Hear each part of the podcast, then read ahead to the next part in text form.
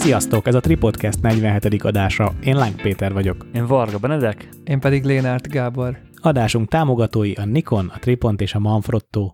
Srácok, képzétek el, most már nálunk hosszabbak a nappalok, és nem nálatok. Wow. Végre irigykedhetünk rád. Nem csak széjjel fagysz, de jó, hosszan, gyönyörű fényeid, fényeid vannak. De milyen hosszú egy nappal, vagy mennyi a napsütéses órák száma nálatok? Mindjárt megnézem. A lényeg egyébként annyi, hogy a, a tavaszi napi egyenlőség előtt, ugye ez március, 20, március 21-e volt, azelőtt pár nappal értük utól a magyarországi nappalok hosszát, és tök durva volt, így folyamatosan néztük verával, és nagyon-nagyon gyors ütemben ö, növekedtek itt a nappalok, és igen hamar, tehát ne, amikor lehagytuk Magyarországot, akkor nagyon, nagy, nagyobb, tehát ilyen, meg, nem az, hogy egy-két perccel hagytuk le, hanem ilyen 10-15-20 perccel hagytuk le már eleve. És ö, tök szép idő is van mellé, úgyhogy nagyon-nagyon jó most itt lenni. Jó, nektek extra előnyötök az, hogy éjszakon vagytok, szép a nap, beesési szöge, rendezett a környezet, nem kormosak a házak, tiszták a járdák, nincsenek demszki karók mindenfele, eleve sokkal szebb a környezet, mint Budapesten ilyen szempontból, fotós szempontból.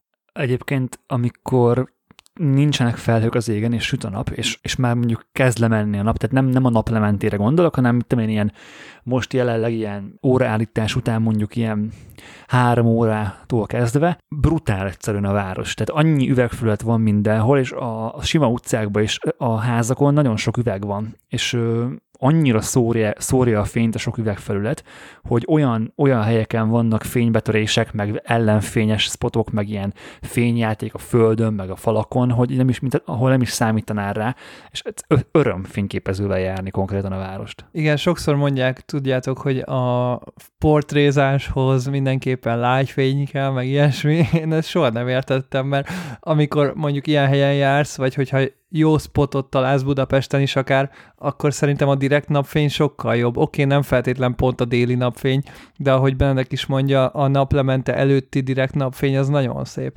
Jó, csak Magyarországon ez az idő, az nagyon rövid, amikor ez laposan süt a nap, és akkor már nagyon sárga a fény. Igen, még, igen. még éjszakon megkapod azt, hogy nem sárga fényed van, mégis jó a betekintési szöge, a fénynek a beesési szöge. Igen, ez, ez, ez, ez is feltűnt egyébként, hogy sokkal sárgább, tehát sokkal ö, kevésbé, tehát nem ez a narancssárgás fénye van a napnak itt, hanem, hanem nagyon sokáig ez az ilyen aranyszíne van, és hogy nem ez az ilyen brutál erős narancssárga fényt látsz, hanem mint hogyha dél, egy picivel sárgás, vagy narancssárgás, mint mondjuk a déli napsütés, de mégis alacsonyról jön. És közben megnéztem egyébként, a ma, vagy hát holnap, 31-én 6 óra 25-kor fog kelni a nap Magyarországon, és 19 óra 12-kor fog lemenni, és Stockholmban pedig 6 óra 16-kor fog kelni, és 19 óra 28-kor fog lemenni, tehát egy negyed, negyed órával már több, több napfényünk van. Egyébként Budapesten én többször megszívtam ezt portréfotózás szempontjából, hogy ugye nem akarsz kimenni akkor, amikor még túl magasan van a nap, de ugye csak akkor jut be az utcákba a nap, amikor magasan van, és sajnos nem túl előnyös a fény. Aztán amikor megvárod ugye azt a pontot, amikor lemenne a nap, vagyis hát ilyen jó szögbe világítana, akkor 90%-a az utcáknak teljesen árnyékba borul, meg semmi derítés nincs, meg feketék a falak, és kb. csak az ilyen nagyobb tereken lehet ö, fotózni, tényleg így akár a Deák tér környéke, ősöktere, meg ilyesmi, ahol, ahol olyan a nap, hogy tud hosszú árnyékot vetni, mert egyébként csomószor nagyon rossz így az utcáknak valahogy az elrendezése. Egyébként ez itt is igaz, tehát ezért itt, se, itt is vannak hosszú szűk utcák, de jellemzően egy-egy nagyobb csomópont, vagy egy-egy ilyen forgalmasabb helyen azért van annyi tér, hogy szépen be tudjon Igen. sütni. Budapesten erről egyébként szerintem a körúti elrendezés tehet. Mindkét körút az félkörívben ö, határozza meg az építészetet, ezért nagyon sok utca sugárban fut.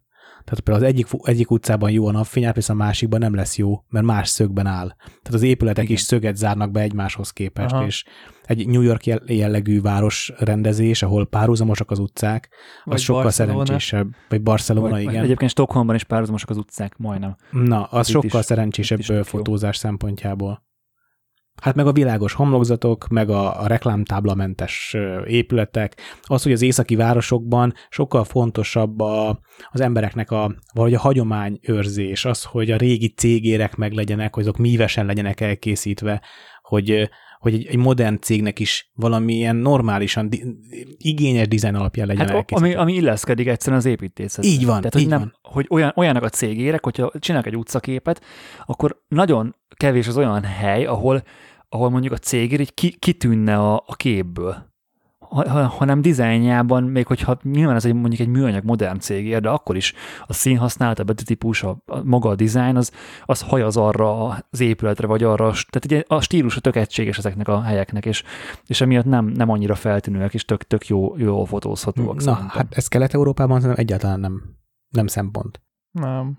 Hát meg ugye mondod az, hogy tényleg hirdetőtáblák, meg tényleg a, az ilyen állami hirdetések, meg mindenféle színes foltok ugye a háttérben zavarók tudnak lenni. Ö, ugye például ha most Londonnal összevetem Budapestet ilyen fotózás szempontból, ott is például a Budapesten csomószor észreveszem azt, hogy az ilyen, az a, tudjátok, a, a tipikus budapesti zöld műanyag kukák ott vannak a háttérben, míg például Londonban ugye ezek a fekete ilyen kúp alakú ö, kukák vannak, és az ugye sokkal jobban bele tud olvadni egy elmosott háttérbe, mint egy ilyen Persze. kiemelkedő zöld valami. Így el is ment már a második tekercsfilm. Az első tekercset ezt meg már közben be is szkenneltem, meg, meg, meg el is hoztam a laborból, és erről nem beszéltünk még adásban, ugye múltkor korábbi adásban besz- beszéltem arról, hogy, hogy dilemmázok egyrészt az árban, hogy, hogy most mennyibe fog ez kerülni, másrészt meg, hogy géppel vagy kézzel hívják, ilyen, ilyen, dolgokról beszélgettünk, és megkérdeztem, amikor elhoztam az első tekercset, géppel hívják, és hát úgy látszik, hogy alaptalan volt egyelőre a félelmem a gépi hívással szemben. Tehát egyrészt ilyen makulátlan, ö, cseppmentes, meg mindenféle ö, koszmentes tekercset még nem, nem láttam. Tehát, hogy semmi, tehát egy darab vízcsepp nyom sincs rajta, tehát full tiszta az egész ö, nega, és el nem tudom, hogy ez, ez most a svéd ö, fények hatása, vagy, vagy az új környezet hatása, de, de az, mint hogyha szebb lenne a hívás. Tehát azt, mint hogy a színek jobban, ö, tehát mint hogyha szebb, tényleg szebb lett volna elért hívva nega, vagy, vagy valami kicsit, mint hogyha más, másabb színeket kaptam volna a szkennelés után. Úgyhogy ö, most majd a következő tekercs ez vagy megerősíti, vagy megcáfolja. Azért nem nagyon fogok más laborba menni, mert konkrétan 10 perc sétára van tőlünk, és tök szép az út, tehát tök szép környéken megy a, kell menni a laborba, tehát még fotós, fotózás szempontjából is tök jó. Keresztül kell menni egy viszonylag nagy csomóponton, a, amit ráadásul full keresztbe süt a nap, hogyha ilyen délután mész oda, és rengeteg ember van, tehát még, még, még street fotó szempontjából is abszolút jó helyen van a labor, úgyhogy ö, valószínűleg ez lesz az, ez ilyen go-to labor, amit itt Stockholmban. Ezeket a képeket ki fogod rakni majd valahova? Akár a csoportba, a Instára, vagy mikor láthatjuk egyáltalán ezeket? Instára már kitettem belőle kettőt, az utolsó két képemet azt, azt Stockholmban készítettem, és ez az erről a tekersről van. A csoportban majd akarok nyilván kitenni belőlük, de még nem tudtam őket rend, tehát mm, nincs még meg a, a végső szkenner cuccom, és amíg, az, amíg nem lesz egy makroobjektívem, addig nem akarom, tehát de addig nem akarom igazándiból így olyan helyen megosztani, ahol ahol jobb felbontásban meg lehet nézni, mint Instagramon. Hm. Ez is egyébként teljesen jó, tehát nem, nem mondanám szarnak, de, de azért még szerintem ebben van egy kicsi plusz. Tehát, hogyha tényleg no- normál monitor méretben meg tudod nézni ezt a képet, akkor szerintem egy jobb objektívvel még tudok olyan részletet hozzáadni, ami, ami hozzáad a képhez. És akkor újra fogod szkennelni? Persze, hát nem az egész tekercset, de, de azokat a képeket, amik, amik jók, tehát amik, amik fölhasználható képek, úgymond, vagy amik, amik számomra kedvesek, vagy jobban sikerült fotók, azokat, azokat erről a tekercsről biztos, hogy újra fogom szkennelni. Meg hát, a, meg hát a, a következőkről is addig, egészen addig, amíg nem lesz meg a makróbim. Egyfelől nagyon örülök a hírnek, Benedek, hogy szép lett a tekercs, másfelől kicsit keserűen hallom azt, hogy itt igazából akkor nem a technológia hibás azért, hogy egy, egy tekercs meg lesz karcolva, vagy, vagy cseppes lesz, hanem a technológia használata. Igen, és közben researcholtam a témában még egy picit, hogy sok esetben nem is feltétlenül a, a, scan, a hívógép karcolja meg a, tekercset, hanem maga a gép. Tehát például, hogyha ugye minden, minden, minden analóg fényképezőgépnek a hátlapján van egy ilyen pressure plate nevű cucc, azt hiszem ez a neve, ami, amit, ami ugye azért van, hogy az folyamatosan nyomja neki a filmet a, a, sín, a, film sínnek, ne hívjuk Hát, így. hogy síkban tartsa a filmet. Így, így van, hogy ugye ez emiatt ugye full, hát közelsíkban lesz ugye maga a film, miközben fotózol rá.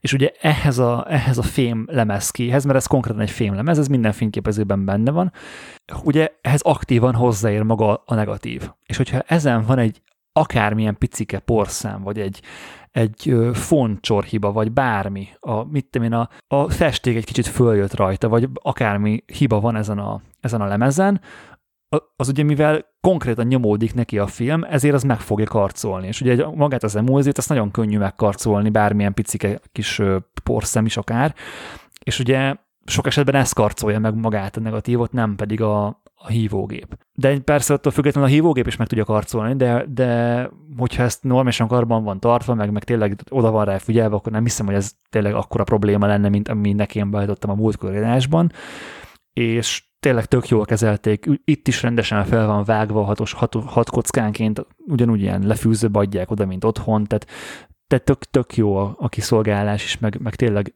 rendben van az egész szolgáltatás. Ígértük a múltkor, hogy lesznek az adásokban analóg blokkok. A múltkor sorra vettük, hogy milyen hívási típusok vannak. Most, ha jól tudom, akkor a szkennelés következik. Hát logikusan ugye ez következik a sorban, tehát miután előhívtad a negatívodat, azt szeretnéd beszkennelni, vagy pedig ugye lenagyítani, azt ugye mi nem nagyon csináljuk, meg, meg azért ez egy külön szakma, vagy nem is tudom, hogy mondjam, úgyhogy ezt most egyelőre hagyjuk, de igen, hát a szkennelés a következő lépcső, úgyhogy, úgyhogy most arról fogunk beszélni. Ugye a csoportban volt is ez téma, és eléggé sok komment is ment rá, azért én azt érzékeltem, hogy sokakat érdekel ez a téma, meg nekem nagyon sokan írogatnak azzal kapcsolatban, hogy ugye kipróbálnák az analóg fotózást, vagy éppen vásároltak fényképezőgépet, és hogy hova vigyék előhívatni plusz szkennelni. Én meg így nézek értetlenül, hogy hát őszintén szólva, én azért nem fotóztam túl sokat eddig analógra, mert itthon nem igazán volt megfelelő szkennelési módszer. És mondom mindig nekik, hogy hát talán a befotózás, vagy majd talán esetleg, ha nekem megérkezik a cuccom, akkor meglátjuk, hogy mennyire tudok bérszkennelést vállalni, de jelenleg én alig-alig tudok nekik ajánlani normális alternatívákat. Igen, itt ugye nagyon-nagyon sok múlik azon, hogy kinek mik az igényei. És most az saját példámat elmesélve nekem, tehát maga a filmes fotózásnak a a cselekménye, az, hogy kimegyek, és filmre fényképezek, és közben nem látom a képet, és, és hogy teljesen másfajta tudatállapotban fényképezek, mint digitálisra, és ezt rengeteg ember már elmondta, hogy sokkal jobban benne tudsz maradni a pillanatban, sokkal jobban tud, ott tudsz maradni az eseményekben, mert egyszerűen lehet azt mondani, hogy jaj, hát én majd nem nézem a digi, digi képe, képernyőjét a fényképezőgépeknek, de hát de nézed. Tehát, hogy az, az, és én is nézem, és mindenki nézi, és egészen addig, amíg ténylegesen fizikailag képtelen, képtelen vagy visszanézni a filmet, vagy az elkészült képet, addig, ben, addig ott lesz mindig az, hogy akkor is meg fogod nézni.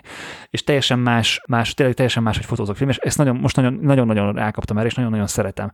Meg, meg ugye emiatt is kezdtem el 2014 környékén. És mindig is az volt a, az utolsó pontja ennek, az, ennek a hobbinak, ami miatt sosem tudtam benne igazán elmerülni, vagy sosem mertem benne igazándiból elmerülni, hogy hogy az Istenbe tudom digitalizálni normális áron és normális minőségben, vagy jó minőségben a, a fényképeket, mert egészen eddig azt tapasztaltam, hogy megvettem a tök drága filmet, a nagyon jó minőségi filmet, Portra 400, akár tehát nem feltétlen a, a legolcsóbb C200-ról beszélek, és egyszerűen szar volt a, a végeredmény, és nem, nem éreztem azt, hogy ódákat zengenek az emberek arról, hogy mennyire jó a filmre fotózás, és mennyire szépek a színek, és mennyire többet tud adni bizonyos... De meg látod ugye a külföldi videókban, a, Így van. Az, hogy mi a minőség. Igen, és, és amikor megkaptam a laborból a szkenneket, vagy mondjuk az otthon az első V5, Epson V550, V550-es lapszkenneremmel beszkenneltem a tekercseket, hát azt láttam, hogy ez egy kalap szar. És hogy mi az Istennek fotózni egy filmmel, amikor tök szar a végeredmény. És most, most ott tartunk, hogy talán ezt sikerült megugrani, hogy ez ne így legyen. Hát Gábor posztja alatt volt egyértelmű egyébként ez, hogy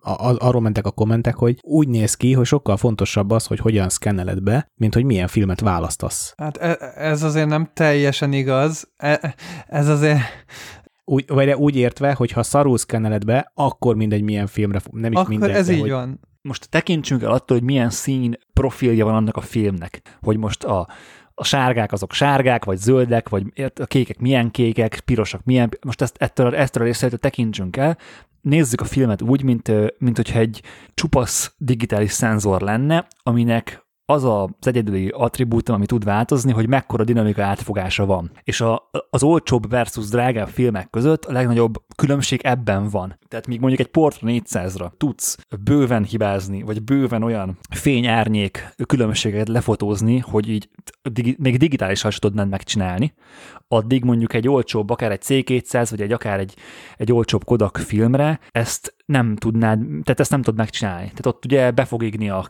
a, a világos rész, meg be fog bukni feketébe a sötét rész.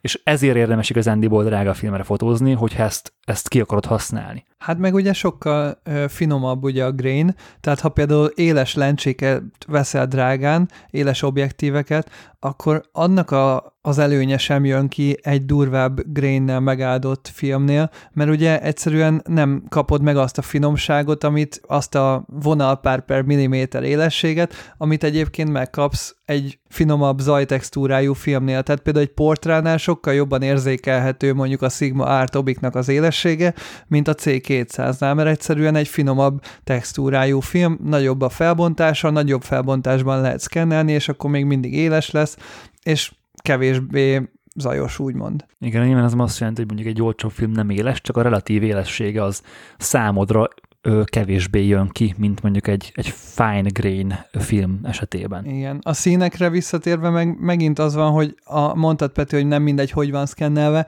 Hát igen, de a színek nem feltétlen a szkennelés módszerétől függ, hanem még pluszban a szoftveres feldolgozástól is, mert ugye ugyanazzal a szkennerrel utána több különféle szoftverrel, többféle pluginnal, vagy akár Capture One versus Lightroom-mal, vagy akár a szkenner saját szoftverével teljesen különböző végeredményeket lehet kapni. Én a szkenneléssel kapcsolatban az első ilyen, első negatív élményem emlékszem nagyon intenzíven, akkor nagyon büszkén bevittem életem első tekercs filmét a Pálvölgyi fotóba, a West Endbe, semmit nem tudtam a fotózásról, tényleg, tehát nagyon az a kezdetek kezdetén volt mindez, és akkor megkaptam, és így büszkén mondtam, akkor ez ugye full analóg. Ja nem, beszkenneltük és kinyomtattuk egy digitális nyomtatóval, tehát egy digitálissá alakítottuk, és emlékszem arra a csalódottságra, hogy basszus, én nem akartam, hogy digitális képem legyen. És tök furcsa, mert azáltal, hogy hiába fotóztam, hiába fotóztam filmre, végül digitális lett a fotó. És Benedek mondta, hogy most a le- levilágításról nem fogunk beszélni, mert nem napi rutinunk ez. Nem tudom, egyébként csak kíváncsi vagyok, ti világítottatok le már magatoknak negatívot? Én fekete-fehéret már többször is, és kétszer tök fán. Tehát ez, ez számomra ugyanaz, mint a filmhívás. Jó, talán itt egy kicsit tudsz kreatívabb lenni, de számomra pontosan ugyanaz, ez egy kötelező valami, amit meg kell csinálnod ahhoz, hogy lásd a képet. És amíg kettő órán keresztül azért küzdök, hogy előjöjjön egy darab kép a tekercsről, szarul, addig engem ez nem érdekel. Tehát, hogy tök jó fel, meg tök jó munka kipróbálni, hogy azt elő, beletettem a hívom, és akkor látom, és akkor a piros fény, minden baromi jó élmény kétszer, de hogy én ezt hosszú távon nem tudnám csinálni, mert annyira, annyira elveszít, nekem a fotózás ez nem ebből áll, a fotózásból, tehát én ki szeretném menni az utcára és fényképezni. És ezeket az ilyen, hogy mutassuk meg a képet a világnak dolgot, ezt minél kevesebb idő alatt, minél legjobb minőségben akarom látni. És jelenleg ez a ez most a befotózás számomra, és nem akarok, tehát tök jó lenagyítani a képet, meg hát a színes nagyítás az meg még egy külön szakma, de hogy nekem ez engem eddig a pontig érdekel körülbelül. Gábor? Én a fotós suliban ennek a piros lámpás élménynek a részese voltam, ugye a laboros, ilyen ö, fotóelőhívós, igen, csináltunk meg, ugye a Tábori Ádámmal, meg Benedekkel egyszer csináltunk ketten a, a akkor még Met, BKF, vagy lehet, hogy már akkor Metropolitán volt, de ugye ott egyszer bementünk, ugye, és akkor ott is csináltunk hívást, tehát valamilyen szinten részese voltam ennek, de egyszer sem ugye a saját fotómat hívtuk elő, mert a suliban is valakiét, meg ugye amikor a Benedek fotóját, vagy az Ádám fotóját hívták elő, ugye akkor én még közelében nem voltam annyira ennek az analóg dolognak, és őszintén szóval mind a két alkalommal nem annyira figyeltem erre, tehát hogy amikor ugye Ádámmal meg Benedekkel voltunk így a laborban, akkor így úgy voltam vele, hogy hát ez ilyen izé, ö, hóbort, és akkor én úgyse fotózok analógra, annyira nem érdekel, kicsit úgy, mint ahogy most Peti van vele. Az iskolában meg úgy voltam vele totálisan, hogy fú, mekkora baromság, miért tanulunk mi analógot, akkor még ugye alig éppen, hogy elkezdtem fotózni, és akkor ilyen nagy modern gyereknek tartottam magam, hogy én már nagyon a digitális kor szülötte vagyok, és akkor százszor jobban érdekelt inkább mondjuk a Photoshop, mint a, az analóg fotózás, és totál úgy voltam vele, hogy mi haszna van annak, hogy a laborban itt vagyunk, a real life fotós tudásban, mert hogy miért kell nekem ezt tudni ahhoz, hogy én fotós legyek, és igazából totál mondhatjuk, hogy nem érdekelt akkor ez a dolog, és nem is sok maradt meg belőle. Emiatt el is gondolkodtam rajta, így, hogy többször ö, voltam ugye a lapforátnak az oldalán, ö, most, hogy nézegettük a szkennelés árakat, és hogy ők tartottak ilyen workshopokat korábban, meg levilágítós ö, oktatást, meg ö, a saját képeidet is le lehet világítani náluk, hogy, hogyha majd nem lesz ugye vírus, akkor remélhetőleg újraindítják ezt, mert már két-három főtől is lehet menni, és, és akkor lehet, hogy majd egyszer beneveznék egy ilyen labforáltos workshopra, meg az analóg kafénál is voltak ilyenek, és egyébként nem is volt vészes az ára, tehát lehet, hogy majd egyszer elmehetünk, hogyha, hogyha nem lesz vírus. Egyébként, amit a Pálvölgyi csinált neked, Peti, az alapvetően nem hülyeség. Tehát sokkal könnyebb bedigitalizált és digitálisan feldolgozott fotót kinyomtatni jól, mármint, hogy jól feldolgozni és kinyomtatni, mint egy fotót jól lenagyítani. És tehát úgy értve jól, hogy a, hogy meg, meg, megeditálva jól. De, de ezt kicsit ejtsük ezt a témát, Igen. mert a szkennelésről akarunk beszélni. Meg egyébként visszatérve a mérete sem mindegy, mert valószínűleg kaptál 10-15-ös papírt, ott rohadtul nem látszik a különbség. H4-esbe hivattam elő a képeimet egyébként, és annyit tennék csak hozzá, hogy nekem az analóg fotózásnak egyik a legszebb élménye volt a levilágítás. Tehát az, amikor a papíron megjelenik a kép, az, az, nagyon az szép nagyon élmény tényleg, csak én ezt nem bírnám csinálni. Tehát tényleg most úgy kép, hogyha ebbe belegondolok abba, hogy végzek a tekercsel, megkapom a laborból, hazahozom, és csinálok róla kontaktot először, hogy lássam Várjál, kicsiben. ennek azt nem neked kell, le is világítathatod. Mm, Hát igen, csak akkor az nem úgy csinálják, ahogy én akarom. Ja, értem. Amikor len- lenagyítasz egy, egy fotót, akkor, hogyha bután egyszerűen csinálod, akkor egy az egybe ugye lenagyítod, aztán hello. Viszont ugye ennek a szépsége ez igazából abban rejlik, hogy ott maszkolgatsz, meg kitakarod, meg az egyik részét továbbvilágítod, ugye azzal fölemeled mondjuk a shadows-t, vagy Ja, ja. visszaveszed a highlightokat, és ezt mindenkinek szerintem legalábbis a saját ízléses, ízlése szerint kell megcsinálni. Tehát ez, ez megint olyan, mint hogy a szkennerlést is sem adom ki a saját kezemből, meg az utána való feldolgozás. Ez, ez úgy képzétek el, mint hogy a RAW fotó feldolgozást, azt teljesen kiadnád a kezedből.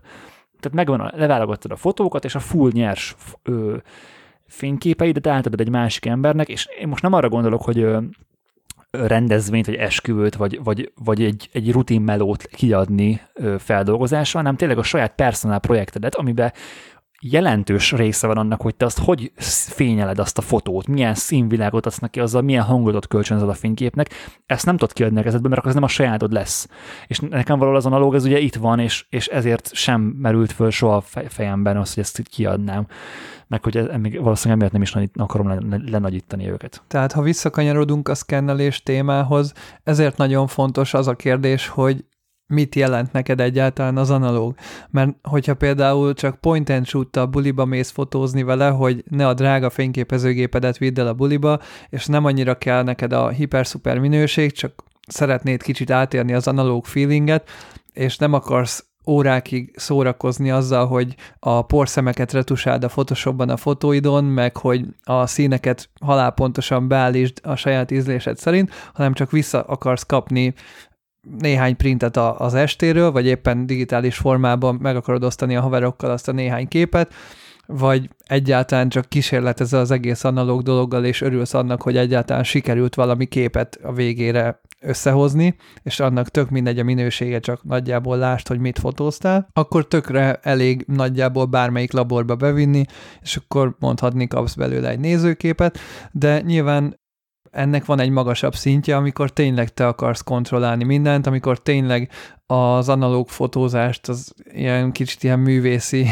kiélésre használod, meg, meg tényleg van egy ilyen maximalizmus például bennünk, hogy ahogy a Benedek is mondta, azért ha fotózok egy portra 400-ra, és beütöm a Google-be, hogy hogyan néz ki a portra 400, akkor azért nagyon gáz, hogyha nem azt a minőséget kapom meg a laborból. És ezen agyaltunk nagyon sokáig, hogy hogyan tudjuk elérni házilag ezt a minőséget, mert ugye van csomó megoldás erre, amit a laborok is csinálnak, a külföldi nagy laborok, csak egyszerűen nincsen 3 millió forintunk megvenni a Noricu gépet, amivel a nagy laborok dolgoznak.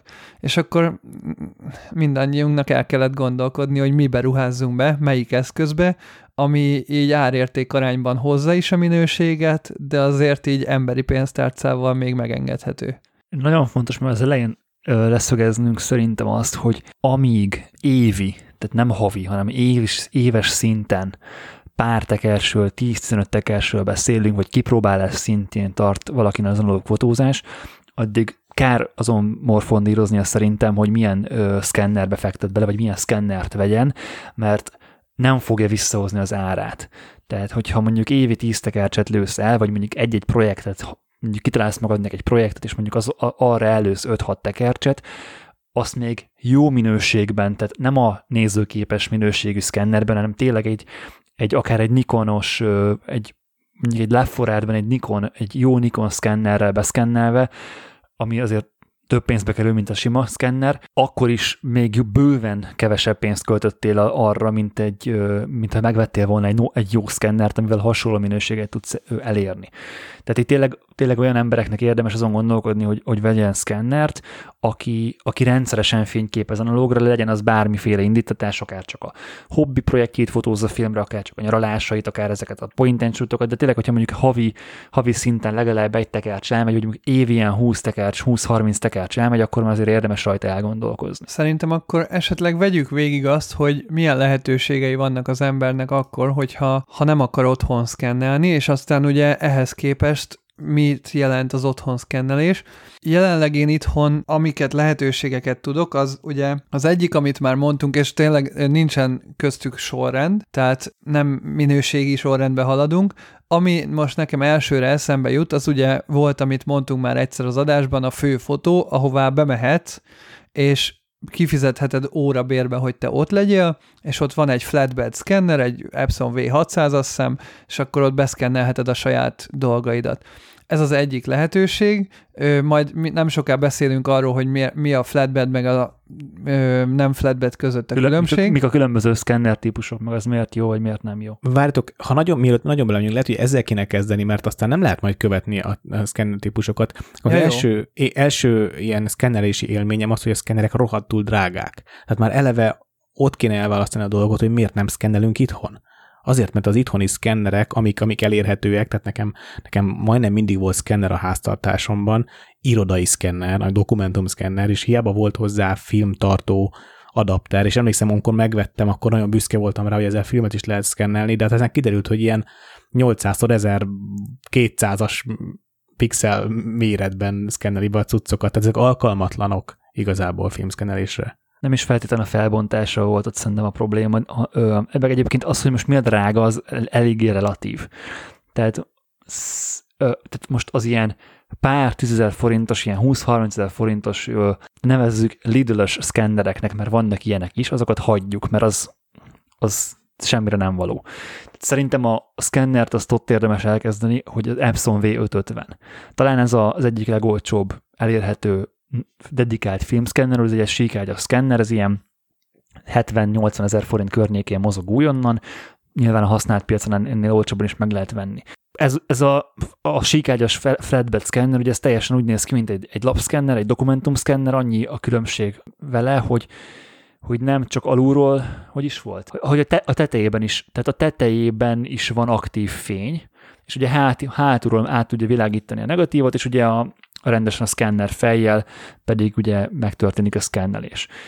Majd részletezzük, hogy amikor odaérünk a, a témában, hogy ennek mi, mi az a legyen, mi a hátrányai. A flatbedben az a jó, hogy egyrészt relatíve olcsó, ugye van egy alacsony belépési küszöb, és ugye aki középformátumú filmre szeretne fotózni, annak otthoni szkennelésre gyakorlatilag ez az egyetlen lehetősége, mondhatjuk így elérhető áron, mert ugye ez a, azt a méretű negatívot be tudja szkennelni rendesen.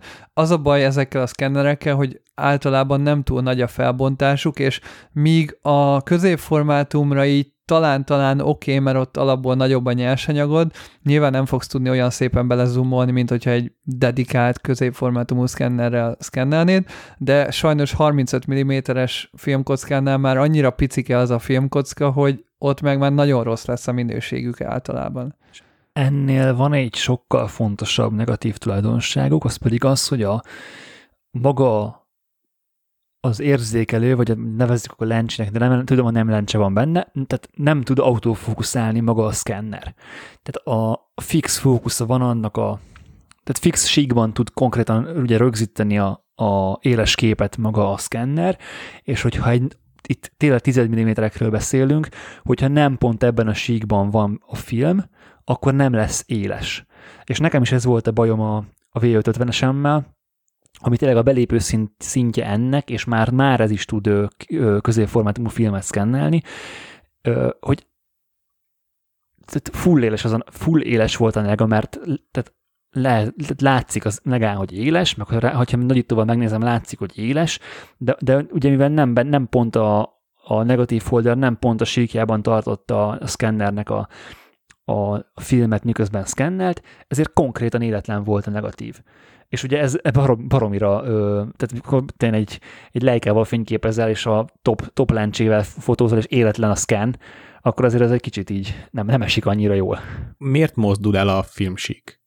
Nem elmozdul, hanem nem arra van, tehát maga a, maga a szkennernek az éles síkja az nincs kalibrálva. Tehát ez ahogy a gyárból kiesik, mert ugye egyrészt olcsó, ö, dokumentumra van kalibrálva leginkább, tehát nem, nem, abban a, nem abban a síkban kerül a holderben a film rá az üvegre, ahova kéne, hanem vagy fölé, vagy alá. Hát meg ugye ne felejtsük el, hogy ennél egy üvegre teszed rá, tehát az optika, ami beolvassa, és a negatív között van egy üveglap, ami nyilván életleníti a hát, dolgot. Igen. Míg a többinél közvetlenül az optika igen. az magára a negatívra néz, itt meg ugye nincs, mert itt egy üveglap van közöttük, ami nyilván valamilyen szinten életleníti azért.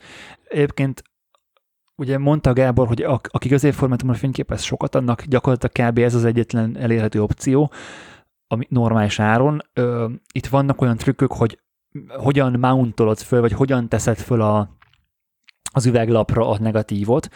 Tudsz hozzá venni egyedi, akár állítható magasságú filmholdert, amivel ugye ezt a az életlenséget tudod kompenzálni egy picit, tehát meg tudod keresni gyakorlatilag az éles síkját a, a szkennerednek, vagy pedig vizes ö, módszerrel, tehát konkrétan folyadékot csöpögtetsz üveglapra, és arra teszed rá a, a negatívot, és ugye azzal rögzíted, ez is egy megoldás, ö, viszont az nem nagyon működik, hogy nyersen az üvegre rakod rá a negatívot, mert ezek, a, ezek az üvegek, ezek jellemzően nem ö, hogy is hívják azt az üveget, Gábor, azt biztos tudod. Melyiket? Mit? az a lényeg, hogyha egy sima üvegre rakjuk rá ezeket a negatívokat, akkor úgynevezett Newton gyűrűk jelennek meg igen, a, igen. a szkennelés során. Ezek ilyen szivárvány színű kis Hát ez a dupla, dupla üvegnél jelenik meg általában. Tehát ha két üveg hát, ami az összes, van, szke- igen. az összes szkenner ilyen, tehát hogyha simán ráteszed a V5 a negát, akkor azt ilyen lesz. Uh-huh. Lehet venni speckű üveget, rohadt drágán, ami, ami, ezt, ami ezt nem produkálja. Tehát vannak, vannak azért ebben improvementek ebben a technikában, de jellemzően így out of the box egy mezei felhasználónak elég szar minőségbe nyújtja a szkent. Kimondhatjuk azt, hogy akkor az egyetlen elé, itthoni használata elérhető szkenner igazából nem alkalmas arra, hogy... Középformátumnál. Középformátumúra alkalmas, és egyébként kisfilmre is alkalmas, itt azon van a hangsúly, hogy milyen igényeid vannak. Tehát amíg te neked a filmes fotózás az egy ilyen hóbort, és tényleg az, amit, amit a Gábor mondott, hogy így kattingatok, de igazából pont leszarom, hogy hogy sikerültek a képek, point and megyek, nem nagyon számít, hogy milyen a minősége, arra tökéletes. Vagy az otthoni szkenneim alapján akarom eldönteni, hogy milyen, melyik kockát viszem majd el nagy szkenre. Azt egy 900 forintos kontaktsít alapján el tudod dönteni. Tehát vagy nem érdemes bele berúgni. Hát az élességet nem biztos egyébként.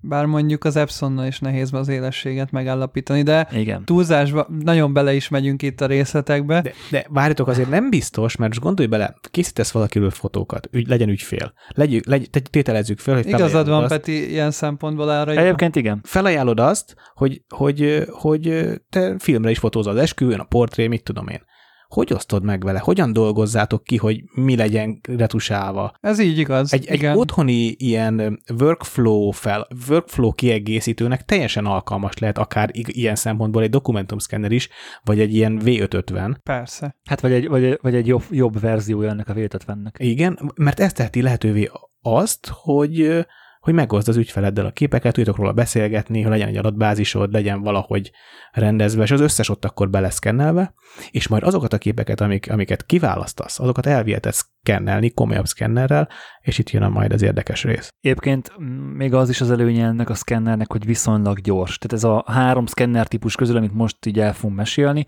az a második leggyorsabb ez a lapszkenner.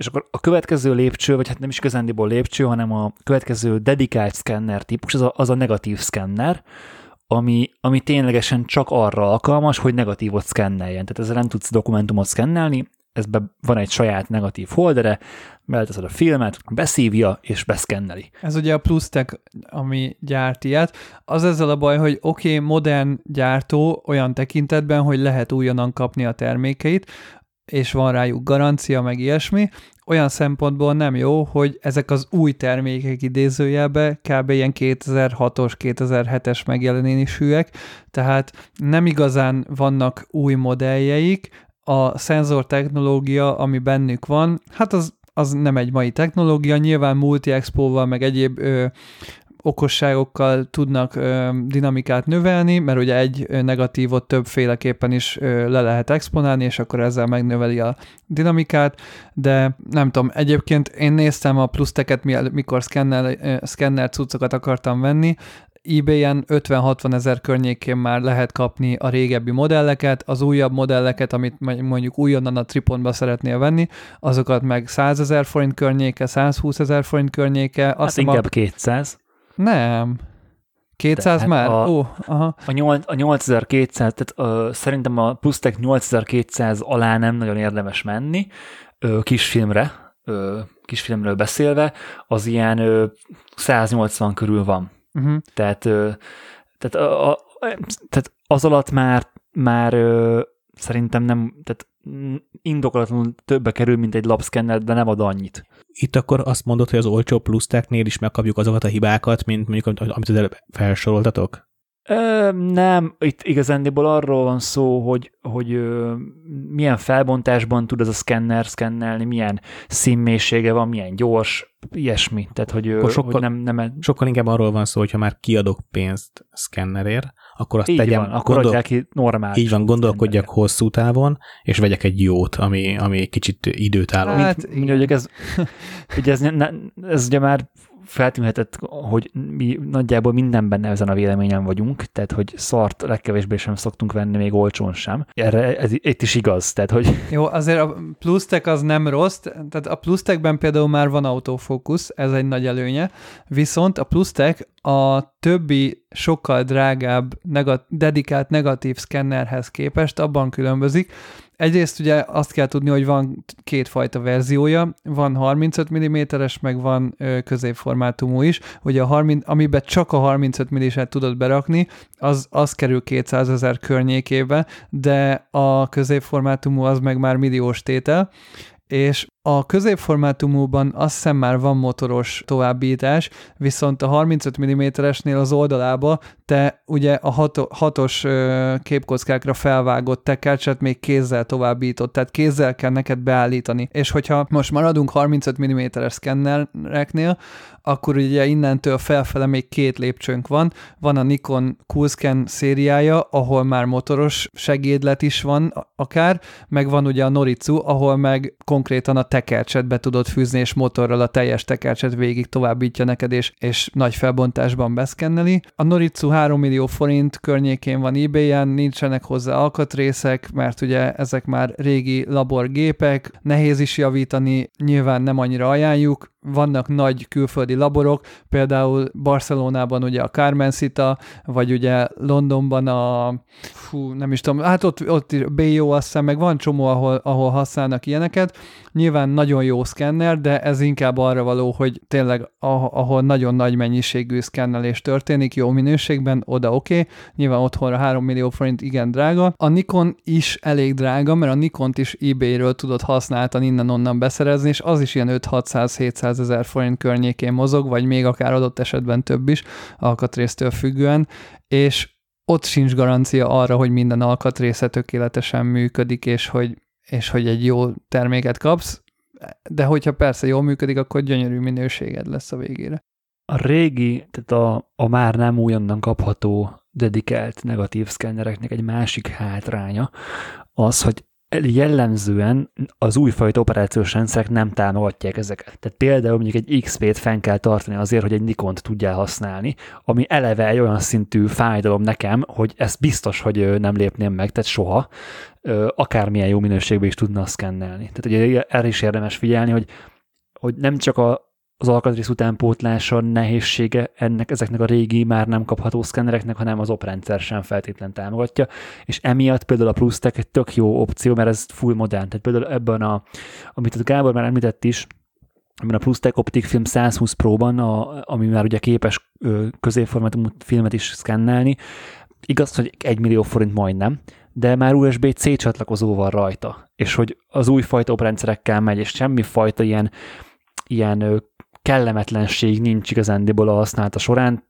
olyan, mint egy modern bármilyen digitális eszköz. Erre még esetleg megoldás lehet a VooScan, ami egy ilyen általános ö, szkenner program, ami nagyon-nagyon sok régi szkennert támogat, pont ezt kivédve, hogy ne kelljen Windows-t felinstallálnod, meg XP-t fenntartani, hanem ugye akár a Big Sur-rel is kompatibilis, és hát meg kell nézni a VooScan-nek az oldalán, hogy az adott szkennerrel, amit kinéztél, esetleg kompatibilis-e, mert akkor a, a, azzal úgy tud működni a natív oprendszeredem, és akkor, hogyha tovább megyünk egyel a scanner opciókon, akkor ugye van a befotózás, úgymond, hogy nem a scanner fogja neked egy ilyen kis házikóban, egy, egy dobozban egy régi szenzorral, meg egy valami dedikált optikával befotózni ugye a negatívot, hanem te fogod a fényképezőgépedet, mögé teszel a negatív mögé valami fényt, és egyszerűen lefotózod az nyilván, hogy milyen szinten hogyan fotózod le,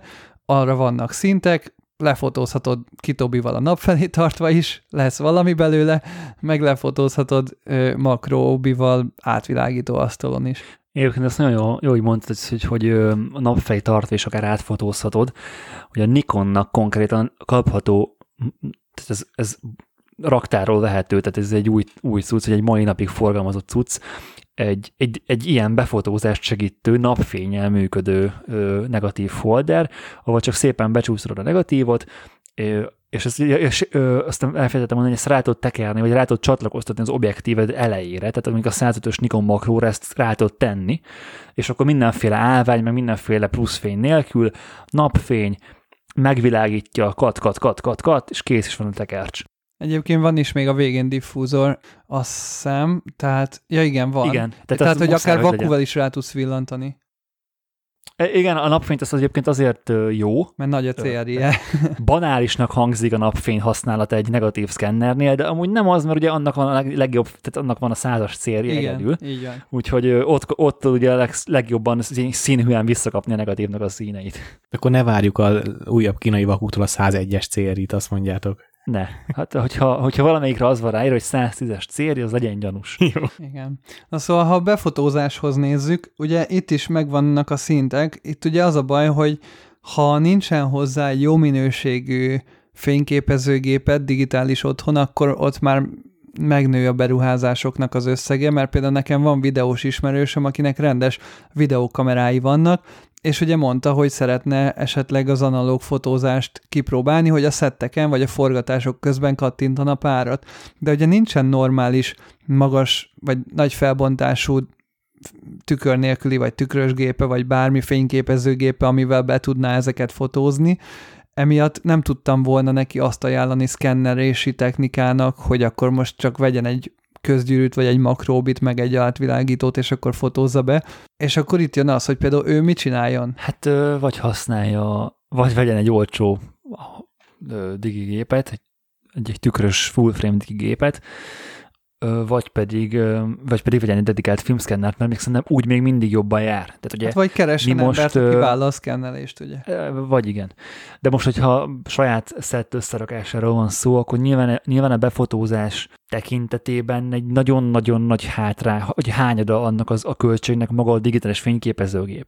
És nyilván előnyből indulsz, hogyha neked már van egy normális, vagy egy, egy, egy, egy jól használható digi fényképezőgépet, és nem feltétlenül kell full frame-nek lennie. Nyilván ideális a full frame, hiszen ugye az ez egy-egyes makróval konkrétan le tudod képezni a szenzorra negatívot, de, de abszolút APS-cél is tökéletes eredményt tudsz kapni de szerintem ezt igazándiból hagyhatjuk is, mert te, te, feltételezhetjük azt, hogy most a, a hallgatóinknak van digitális fényképezőgépe. Hát reméljük. És ugye a következő kérdés az, hogy milyen objektívet teszel ugye a, a, a vázra, hiszen ugye makroobjektív az viszont nem sok embernek van azért jellemzően. Igen, tehát ezt úgy kell akkor elképzelni, hogy amikor lefotózod magát a negatívot nem a napfényjel, hanem a szobában, akkor igazából kell alátenni valamilyen fényt. Ez a valamilyen fény akár lehet egy cipős dobozba bevakuzás is, de lehet egy LED lámpa is, hogyha magas a célréje, meg lehet egy átvilágító panel is. Na most, vagy akár egy tablet is. Na most ugye a tabletet azért nem ajánljuk, mert annak nem elég jó a diffusion filt, tehát hogyha közvetlenül a kijelzőre teszed, akkor ugye látszódnak a pixelek makróban. Amúgy meg nem is olyan jó a célrije a tabletek, meg, meg a telefonoknak. A vakut azért nem ajánlom, mert ugye nehéz diffusion-t építeni neki, tehát hogy pattog össze-vissza az a nagyon direkt fény, nyilván nehéz az, hogy teljesen homogén széltől szélig pont jó legyen. És emiatt én mindenképpen a Kaiser átvilágítót ajánlom, ugye a Kaiser direkt ilyen szkennelésre, meg befotózásra gyárt eszközöket, ez a Triponban teljesen jó áron kapható, ez az, amin szerintem nem érdemes annyira spórolni, mert van is egy videó valamelyik csatornán, ahol végigpróbálgatta az ilyen LED lámpákat, meg ilyesmiket, és hogy a gyengébb LED, CRI LED lámpákkal nem jöttek ki olyan szépen a pirosak ugye a negatívon, tehát hogy a színek szempontjából nagyon fontos, hogy milyen fényforrást teszünk ugye a negatívunk mögé. Meg jellemzően maga ez az átvilágít panel, ez kb. a leg, tehát magának az otthoni befotózós setupnak a legolcsóbb darabja. Mondhatjuk Tehát, talán. Mondhatjuk, igen, igen. igen. És hogy ezen, tehát ez nem 100, ez egy ilyen 20-30 ezeres tételről van szó, tehát nem, nem 100 ezerekbe kerül egy ilyen átvilágító valami. És akkor nyilván F fölé kell belógatnunk a kamerát, és rátenni az átvilágítóra a negatívot, és gyakorlatilag lekattintani. Nyilván ebben vannak sok kicsi trükk, meg praktika, érdemes, ugye az obikra mindjárt rátérünk, érdemes lehet, ha valakinek van még plusz pénze, akkor venni egy copy standet, mert az ugye mm, tök egyszerűen és nagyszerűen megtartja a kamerádat lefele nézve, de egy adott copy eset... standet magyarázzuk azért meg, ezt úgy kell elképzelni, hogy egy, egy asztallap, amire fixen rá van téve egy vasrúd, derékszögben, és ezen a vasrúdon van egy állványfej, ami pontosan lefele tehát hogy az is, hogy arra ráteszed a kamerát, akkor pontosan lefele néz a kamera. Igen. És, és ez, ezáltal, és nyilván a, a magán a vasúdon fellecsúsztatható a, a, az állványfej, és ez nagyban megkönnyíti ugye a beállítását a, a fényképezőnek. Én, amikor elkezdtem ezzel foglalkozni, akkor a, a rendes fényképező állványomat használtam Copistent helyett, és minden egyes szkennelés előtt 15-20 perc azzal ment el, hogy a három lábat akkor az túl magas, jó, akkor kicsit lejjebb engedjük, mind a három lábat összecsukod az állványt, bla, bla, bla. Rettenetesen macerás volt, Nyilván ez egy, kif- egy megfordítható középosztoppal, ebből ezt valamilyen szinten meg lehet oldani, de, de a copy-stand az rettenetesen kényelmesé teszi az egész folyamatot. A kifordítható középoszlop viszont nem kell, tehát a megfordítható az talán, de a kifordítható az nem. A, a, azt mondtam. Igen, tudom, azért mondom, ezért mondom, hogy én először azt hittem, hogy tök jó lesz kifordított középoszloppal belógatni a kamerát, de nem jó, mert tényleg akkor a magasságot a három lábbal kell állítani. Én most azt próbáltam ki, hogy az asztal szélénél állítom fel ugye úgy az állványt, hogy a két lába ugye a két sarkához megy, és akkor simán a rendes középoszlop lefölhúzásával tudod állítani a magasságot, meg ugye nagyjából, ha egyszer belövöd, akkor utána legközelebb már tudni fogod. És emiatt én azt mondom, hogy egy tök egyszerű, normál, stabil állvány is jó, vagy egy kevésbé stabil is, ha nem annyira nyúlsz hozzá, egyébként is ajánlott nem hozzá nyúlni. És akkor ugye a következő lépés az, hogy tényleg teljesen lefelé nézzen a kamera, tehát hogy konkrétan önmagát lássa az objektív. Emiatt érdemes alá berakni ilyenkor tesztelésnél egy tükröt, vagy telefont, vagy bármit, amin visszatükröződik önmagába a kamera. Nyilván a kijelzőn a rácsozás be van kapcsolva, és akkor ahol a közepe van az objektívnek, ott legyen a kijelző rácsnak is a közepe, és akkor tökéletesen flat lefelé néz. Ezt azt hinnéd, hogy a kijelzőnek a giroszkópja megoldja, vagy a gépnek a beépített giroszkópja, de semmilyen szinten, amikor lefelé néz, akkor pont nem jó soha. Tehát konkrétan a Nikon, az, az, tehát amikor lefele fordítom a Z6-ot, akkor kikapcsol a giroszkóp. Hát, hogy Nálunk meg megműjül, igen. Na, ez még a jobbik verzió, pont ezt akartam mondani, az a jobbik, hogy kikapcsol, mert amikor tudja, hogy nem tud kezelni egy helyzetet, inkább kapcsoljon ki, mint hogy hülyeségek mutasson, meg zavarjon a, kép, a képen. Igen. És akkor ugye a következő, itt most már, ha fel van szerelve a géped, megvan a fényforrásod, akkor valahogy a filmet oda kéne tenni.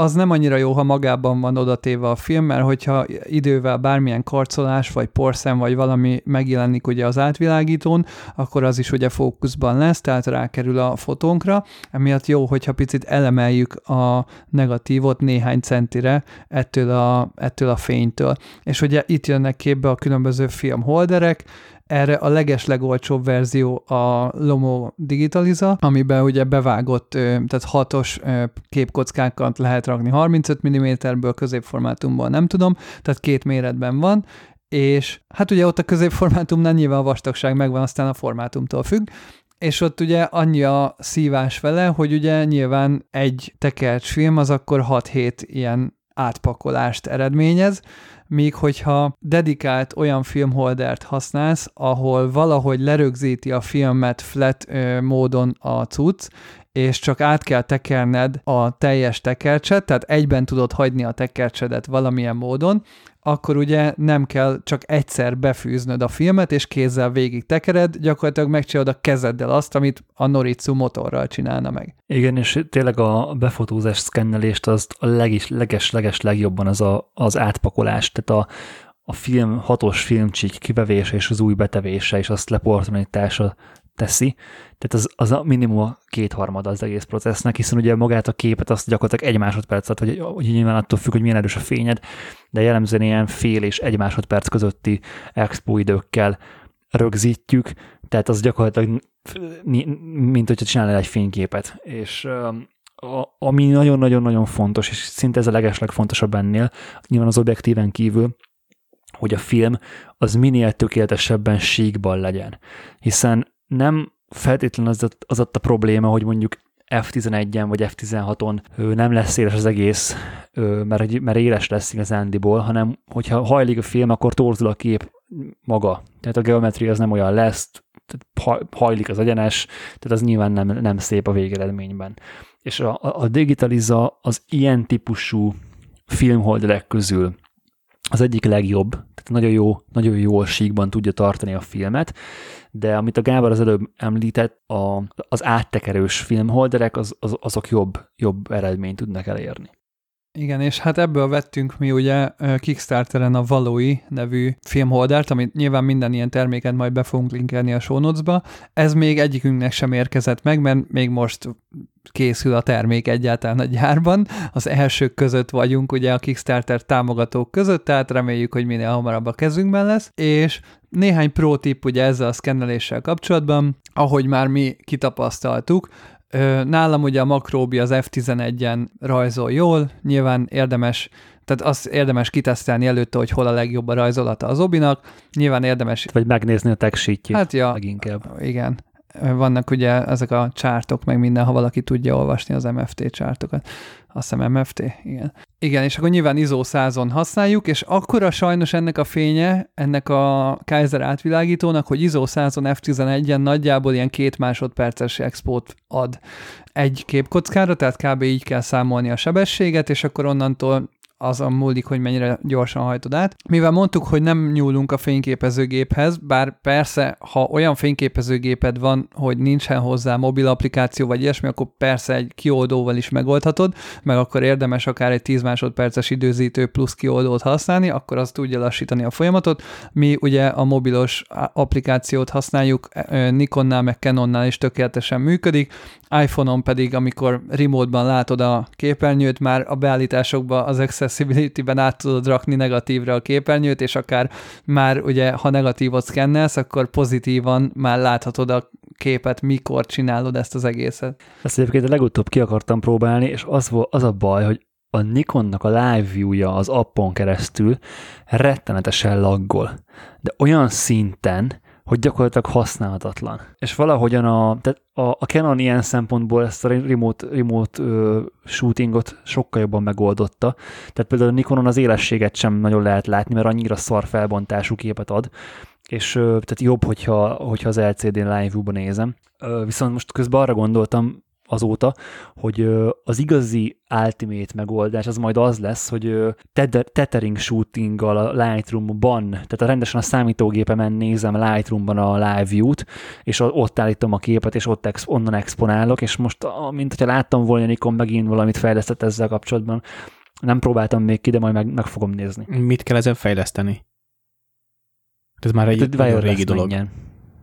Hát meg, hogy ne capture kell használni, meg hogy wireless legyen. Akkor igazából az Adobe-ra várunk fejlesztés, ügyileg, mert egy capture van Így van, igen, igen, igen, igen. Iszonyatosan jól működik. Hát vagy persze, a Nikon persze. saját szoft, mert például a Canonnál a Canon EOS Utility-vel látod a live view tehát a Lightroom-ban sajnos például az EOS R-nek a live view-ját még nem látod, és még csak nemrég jött 5D-kre támogatás, hogy a live view-t láthatod Lightroom-ban, de ez szerintem még kicsit ilyen idegen funkció. Én inkább a gyári szoftvert használnám, de a tetőrkábel Valamit, az jó amit a laptopon, igen, igen. igen. Tehát az is, és akkor ugye ténylegesen tök nagy felbontásban jó rá tudsz zoomolni, nem mozgatod közben a fényképezőgépet, ugye itt nagyon számít tényleg egy másodperces exponens, ugye nagyon piciket, egy ugye makróra beszélünk, nagyon-nagyon picike mozgás is rettenetesen látszik a, a végeredményben. Tehát itt a leges, leg, leg tehát a nulla mozgásra törekszünk. És a utolsó pro tip még, hogy vegyetek körtepumpát, vagy hát igen, körtepumpát, nem, nem magas nyomású, ö, mi az? Levegő. Levegő tisztítót, sűri, ja igen, sűrített levegőt, hanem, hanem körtepumpát, és akkor így minden egyes képkockát jól meg lehet fújkodni, és akkor nem, nem kell annyit photoshopolni utólag. Miért nem magas nyomású levegővel, miért ne levegővel fújjuk? Hát szerintem egyrészt az túl agresszív, másrészt ugye az adott néha egy ilyen kis folyadék is kijön belőle. Ah, miért jön neki? Rendes Nem levegőt tudom, kell nekem... venni. Hát mert, ja, mert, okay. mert, mert olyan levegőt vettél, amiből jön ki a folyadék. Biztos az eBay-ről rendelted, Gábor. Igen, eh, meg kell venni a, akár a Tripontba, vagy bármelyik fotószaküzetben Green Clean levegőjét, Aha. és abból nem fog kijönni, és egy nagyon fontos dolog, nem úgy kell használni, hogy megszoktad a dezodort, nem szabad fölrázni. Ja, értem. mert a dezodort azért, azért rázzuk föl, hogy a, a, a nedv kijöjjön belőle, tehát hogy kap, kapjon a hónaljad dezodort. Viszont akkor ezt a sprayt használjuk, akkor ezt abszolút rázásmentesen, függőlegesen tartva kell használni, és a, a jó minőségű sűrített levegők nem fognak köpni. De egyébként informatikai, számítástechnikai boltban is lehet kapni elvileg köpésmentes levegőt, nekem még egyik sem működött jól. Akárhányszor akartam eddig olcsón megúszni a levegőt, mindig végül a Green clean termékeihez mentem vissza, mert azok működnek jól és biztosan. Ez kifejezetten ugye megint az a termék, ami hogyha szar leszel, akkor akár több százezer, vagy akár milliós tucat is tönkre teheti. Úgyhogy itt nem, nem igen érdemes azon a két-háromszáz forinton spórolni. Két-három ezer, de igen. Na ezért mondtam a körtepumpát, mert ugye egyrészt azt csak egyszer kell megvenni, végtelen levegőt tud magán átereszteni, és erre egyébként tökéletes. Jó minőségűt kell venni nyilván, mert akkor azzal van elég magas légnyomás, hogy akkor ki tud fújni a port. Esetleg még lehet kesztyűt, hogy ne az új nyomatoddal fogdosd össze a negatívot, de kb. ennyi a bef- házi befotózás. Az objektíveket nem beszéltük még meg, Gábor. Ja, igen. Tehát annyit, annyit mondtunk, hogy makroobjektívet vegyünk, de ugye nem csak makroobjektívet lehet venni, tehát ugye van makro közgyűrű, sor, akkor milyen makrót vegyek, jó a százas Canon makró, vagy vegyem meg az elleset, Nikonból mit vegyek, Tamront vegyek-e, át lehet ezt még egy kicsit azért rágni. Oké, okay. hát én Canonnál azt tudom nyilatkozni, hogy megpróbáltam közgyűrűvel a Sigma Art 50-essel befotózni, az is már kellően jó volt, nagyon sok embernek szerintem az tökéletesen elég lenne, de a makró még egyen jobb, igazából a képszéleken kitisztul. Tehát a, a, a képszélek, ami itt beszédes lehet, a makróbival a, a képszélek egyenlélesebbek, és ugye a tesztek alapján a normál százas makró és az elles százas makró között annyi a különbség, hogy egy hangyányit talán élesebb az elles makró a képszéleken, de ez is inkább talán a nyitottabb rekeszeknél, ugye F11-en nem annyira érvényesül ez, meg ugye van az elles makróban képstabi, ami nekünk most itt nem számít, meg az ellenfényre jobban reagál, tehát hogyha ellenfényben normál körülmények között fotózol vele, akkor jobban megtartja a kontrasztját, míg a klasszik makró az, az jobban becsillan, jobban elveszti, de ugye ez sem számít itt. De Gábor, miért nem a 85 tetted rá? Azért, mert az egy lágyabb Bobby, az egy lágyabb rajzolatú Bobby. Azt is kipróbáltuk a, a 85-ös Canon-t. Alapvetően a közgyűrő, közgyűrűzés az objektíveknek jól működik. Tehát meglepően jó eredményt ad. Az velük a legnagyobb probléma, hogy a fókusz útjuk ezeknek az objektíveknek kicsi. Tehát például az én Leica 50 a teljes körhöz viszonyítva, hogyha, hogyha úgy, úgy nézzük a fókusz utat, hogy 12 óra az objektívet, és teljesen körbe tudta tekerni az ujjat, és akkor van vége a fókusztrónak, igen. Ahhoz képest nekem négy, akkor hogyha órák veszünk, akkor négy óra a, fo- a teljes fókuszútja hmm, a minimum ponttól a végtelenig, tehát ugye ez az egy harmad kör, és nem tudsz annyira picit húzni rajta, hogy igazán finoman tudj élességet állítani. Ez az egyik oka annak, hogy a makroobjektíveket én nem szoktuk javasolni portrézásra, mert ott viszont nagyon, nagyon hirtelen sok lesz a fókuszút, és ami, ami nagyon terhes lesz egy a hétköznapi fotózásnál. Igen, és ugye még a Leicánál ugye nagyon pici, ugye ezek az objektíveknek direkt ilyen picik a fókusztrója, hogy ugye a, a rangefinder technikával, nagyon, meg ugye a zone focusing, ugye ez nagyon gyorsan meg, tehát nem kell egyszerűen annyit tekerni az objektíven, hogy ugye fókuszpontot váltsak, vagy fókusztávolságot váltsak, ami nyilván street fotóban, meg ilyen dokumentarista fotostílusban az álmom, de hát nyilván ez a makroasztalon ez egy hátrányjá válik. Ö, ugye a, a Gábornak az objektívé, vagy egy klasszikus ö, DSLR obi egy fokkal jobb, mert ott eleve nagyobb a fókusztró, hiszen ugye van autofókusz, tehát igazándiból nem, nem, kell, a, nem kell az, hogy a, a manuál fókusz út az rövid legyen, hiszen úgysem azt használod. Ugye itt precízebben be tudod állítani, tehát ott egész precízen. Például a, én, én, én, ezt az egész digitális befotózást, ezt a Fuji 50 F2-vel kezdtem, tökéletesen be lehetett állítani rajta az élességet, tehát mindenféle gond nélkül a Gábornak a, akár a Sigma, akár a Canon obijain tökéletesen beltelíteni az élességet. Tényleg annyi a, a hátrány ezeknek, hogy a kép sarkok azok egy nagyon-nagyon picit kenődnek. Számomra igazándiból elégséges is lehetne, de, de hogyha tényleg a, a topra megyünk, vagy a maximumra megyünk, akkor nyilván még a, ennél egy, egy szinten magasabban a makróbik vannak. Tehát ha valakinek van otthon alapból egy normális digitális fényképezőgépe, akkor gyakorlatilag 40 ezer forint bruttó áron azt hiszem meg lehet venni a Kaiser átvilágítót a Triponban, lehet venni 12 ezer forintére egy digitalizált, és venni valami eBay-es 5000 forintos közgyűrűsort, ha állványod van bármi, amivel fel tudod fogatni úgy, hogy lefelé nézzen, akkor az elég, és, és akkor el lehet kezdeni otthon szkennelni, gyakorlatilag akkor mondhatjuk így, hogy 60-70 ezer forint összegből kb. Ami, hogyha, hogyha azt vesszük, hogy a V550, tehát a belépő szintű lapszkennernek az áráért ö, tudsz csinálni magadnak otthon egy kezdetleges, de elégségesen és jól működő ö, befotózó szettet, szerintem nagyon jó deal. Igen. Tehát so, ö, a mai, tehát hogyha ma, ma kezdeném el a, az analóg fotózást, biztos, hogy eszembe nem jutna venni egy lapszkennert, egy 70 ezeres lapszkennert, mert klasszisokkal jobb eredményt lehet elérni a, a befotózással. Ehhez mondjuk még hozzájön a szoftver, hogyha igazán jól akarsz ugye feldolgozni fotókat, akkor természetesen kézzel is be lehet húzkodni a levels a Capture One-ban, vagy a Curves ö, csúszkákat a, a Lightroom-ban, vagy akár Photoshop-ban, de ugye a negatív lap Pro, ami erre nagyon jó lehetőséget ad, és ez ugye vásárlós, tehát az egy plusz 40 ezer forintos költség még talán, vagy 30? Szá, nettó, szá, nettó 100 dollárba kerül, de hosszú távon szerintem megéri. Még nagyon picit kanyarodjunk vissza az objektívekhez, hogy ugye teszteltük mi a Tamronnak a 90-es makróját, az új verzióját.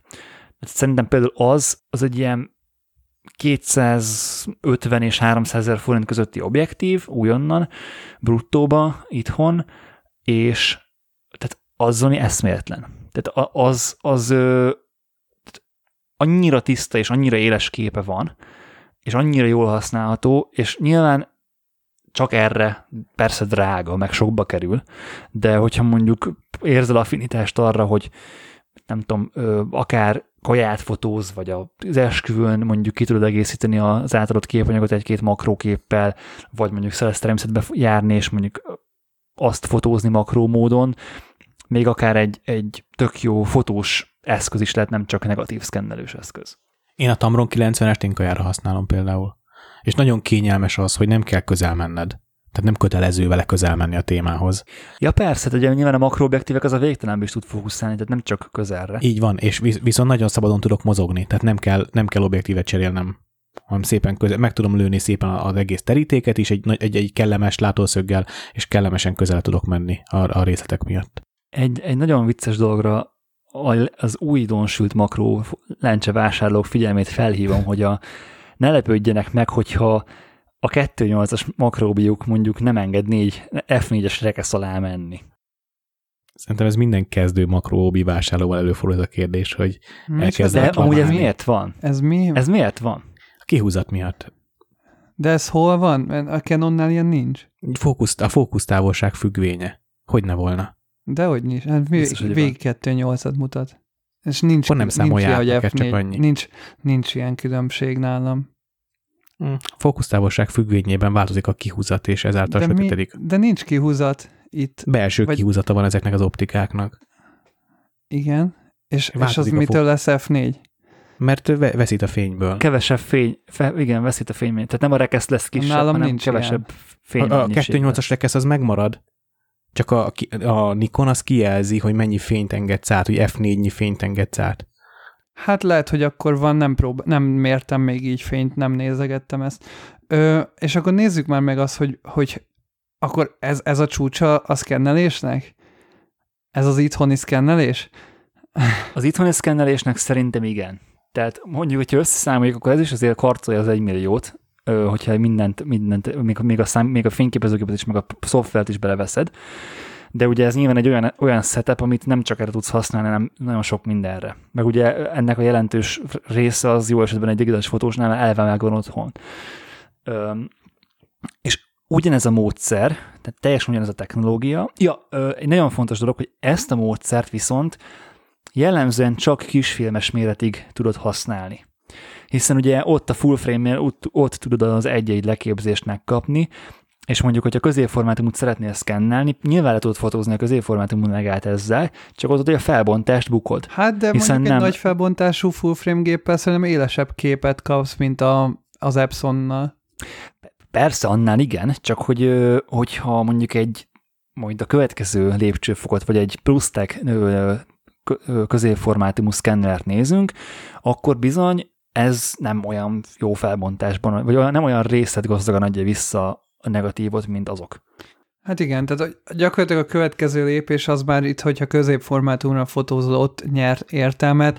A Triponnál is a Phase One az ugye egy-egy leképezésben fotózza le, 645-re vetítve, tehát a 35 mm-es képkockád az a 150 megapixeles képkockának a közepén lesz, és Hát nem tudom, hogy én a 100 vagy a 150-essel kaptam, de hogy 30 megapixel volt a képkockámnak a mérete 35 mm-es filmre befotózva, ami ugyanaz, mint az EOS R-rel. Tehát, hogy nem volt értelme mondjuk felbontásban magasabbra menni vele, ha középformátumot fotóznék be, akkor ott biztos lenne a phase tehát lenne értelme a phase használni mondjuk a közép, vagy a full frame tükör nélkül itthoni megoldás helyett, viszont ugye nálam a Capture van az hátrány, mert ugye nehezebben feldolgozható a fotó, plusz ugye árban hát azért sokkal drágább is. Igen, viszont ez egy ez a maga a fézvanos befotózás, az azoknak lehet egy nagyon-nagyon jó opció, akik akik nem akarják mondjuk kipostázni Londonba vagy Barcelonába a Noritu Scannerhez a, a negatívjukat, viszont nem elégednek meg a, az alap ö, laborszkenekkel, és nem fotóznak annyit filmre, hogy megéri nekik beruházni egy szetre. És például azoknak érdemes lehet akár ezt ö, igénybe venniük, nem tudom pontosan mennyibe kerül, biztos megvan az ára, nem hiszem, hogy mondjuk nagyon ellene rugaszkodva.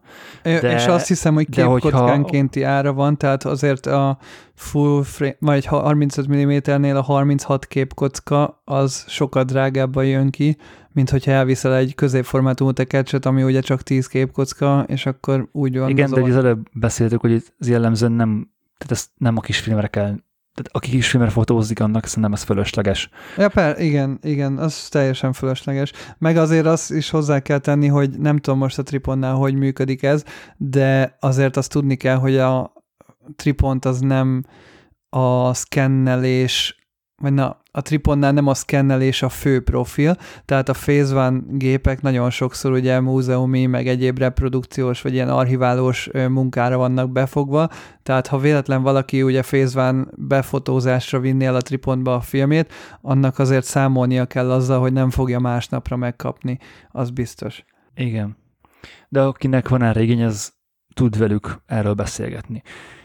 És ugye van még a, a DOP scanner, ami gyakorlatilag a, a szkennelésnek a csúcsa, és hát ugye ez nyilván rohadt drága, nagyon nagyon, tehát megvenni sem nagyon lehet ezt, mert rettenetesen nagy maga az eszköz is.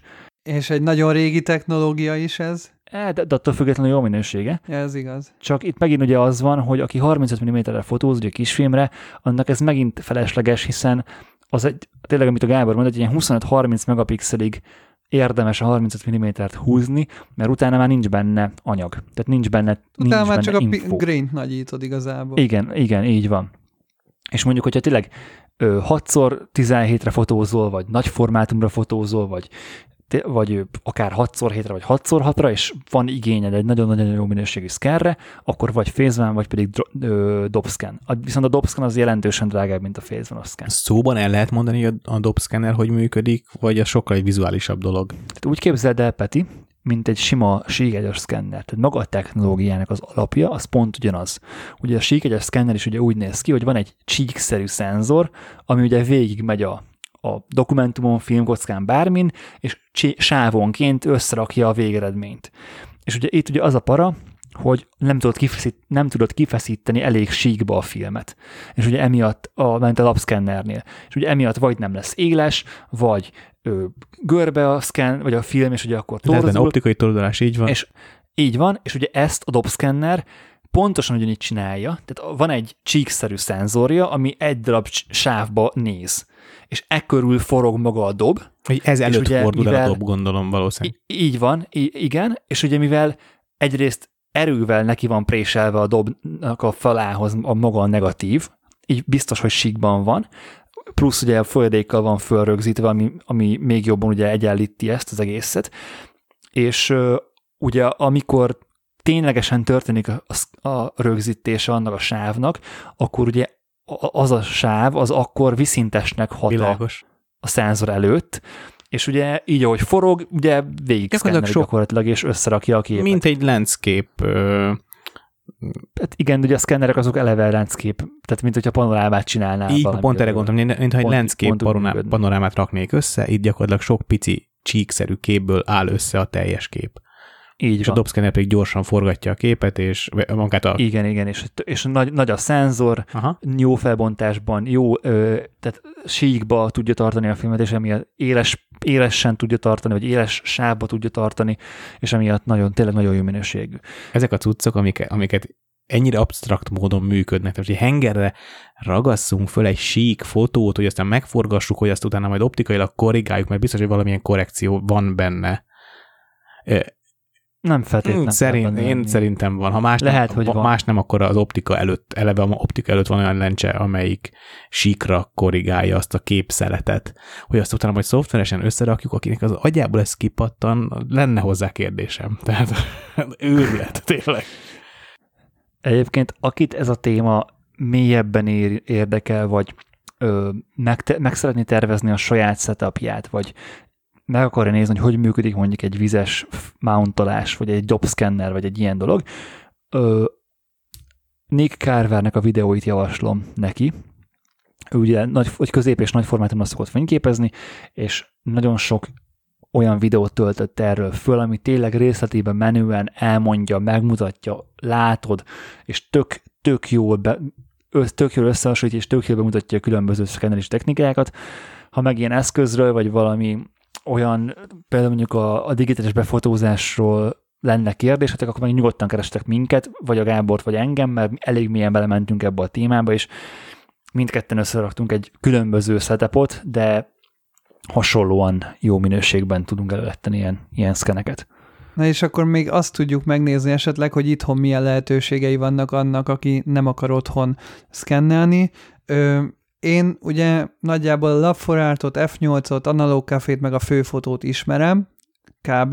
És az Analog Caféban én úgy tudom, hogy van ö, flatbed scanner, meg ö, drum scanner is, és hát a... a dob scanner. Vagy, ja, igen, dob scanner, igen, és a a labforátban ugyanez van, hogy van egy alapszkennelési díj, ami kb. ilyen 2-3 ezer forint, de van náluk ugye Nikon, ö, régi Nikon Coolscan szkenner, ami elég nagy felbontást tud, ugye a Leica 35 mm-es képkockát azt 20 megapixelben tud beszkennelni, azt viszont ők 3800 per képkockáját csinálják, ö, ugye van a, az F8, ahol ugye a Krisztián múltkor bekommentelte, hogy náluk valami Fuji szkenner van, amit Igen, ez a, ez a Fuji szkenner, ez, igen, tehát a Fuji szkenner az nagyon hasonló a Norizuhoz. Ez is egy dedikált laborszkenner, ö, ami nagyon jó, tehát tényleg jó minőségben szkennel, és azért jó a, az F8-ba szkenneltetni, egyrészt, hogyha náluk is hivatod, és náluk is szkennelteted, akkor eleve ez a bundle olcsóbb, és ők a teljes felbontású tiffet adják oda gyakorlatilag olyan áron, mint máshol a sima kisnézőképes flatbedes szart. Tehát a, aki egy picit jobb minőségre vágyik, az annak abszolút olyan az F8-at, mert tényleg ilyen 1500 forintért, vagy valami has, hasonló összegért az egész tekercset behúzzák, és TIFF-be kapod meg, és full felbontásban ami, ami tök jó. És itt a TIFF-fel mit tudsz kezdeni? Mármint, hogy ez már egy átfordított hát ugye a TIFF, TIFF, nem? Persze, tehát ez egy, ez egy, igen, tehát ez egy jépeg, nek, meg, tehát, na, tehát nem jépeg, hanem Ez TIFF, egy de ugye eleve, tehát nem, nem RAW, tehát nem, ugye nem RAW a fotó, ugye a TIFF-nek ugye az az előnye, hogy azért több info van benne, mint a jépegben, tehát egy picit azért mondjuk a shadows jobban föl tudod húzni, vagy a highlights-ot jobban vissza tudod tenni, vagy a, vagy a színeket jobban tudod korrigálni, de ugye ez egy pozitívra átfordított, kész kép igazándiból, tehát hogyha nagyon bele akarsz nyúlni a képbe utólag, akkor ez neked nem lesz jó, arra, meg, arra még mindig ugye a saját megoldások a legjobbak, de ha gyorsan és költséghatékonyan akarsz normális minőségű szkennert, szkent kapni, akkor ez szerintem itthon ez az egyik legjobb opció erre.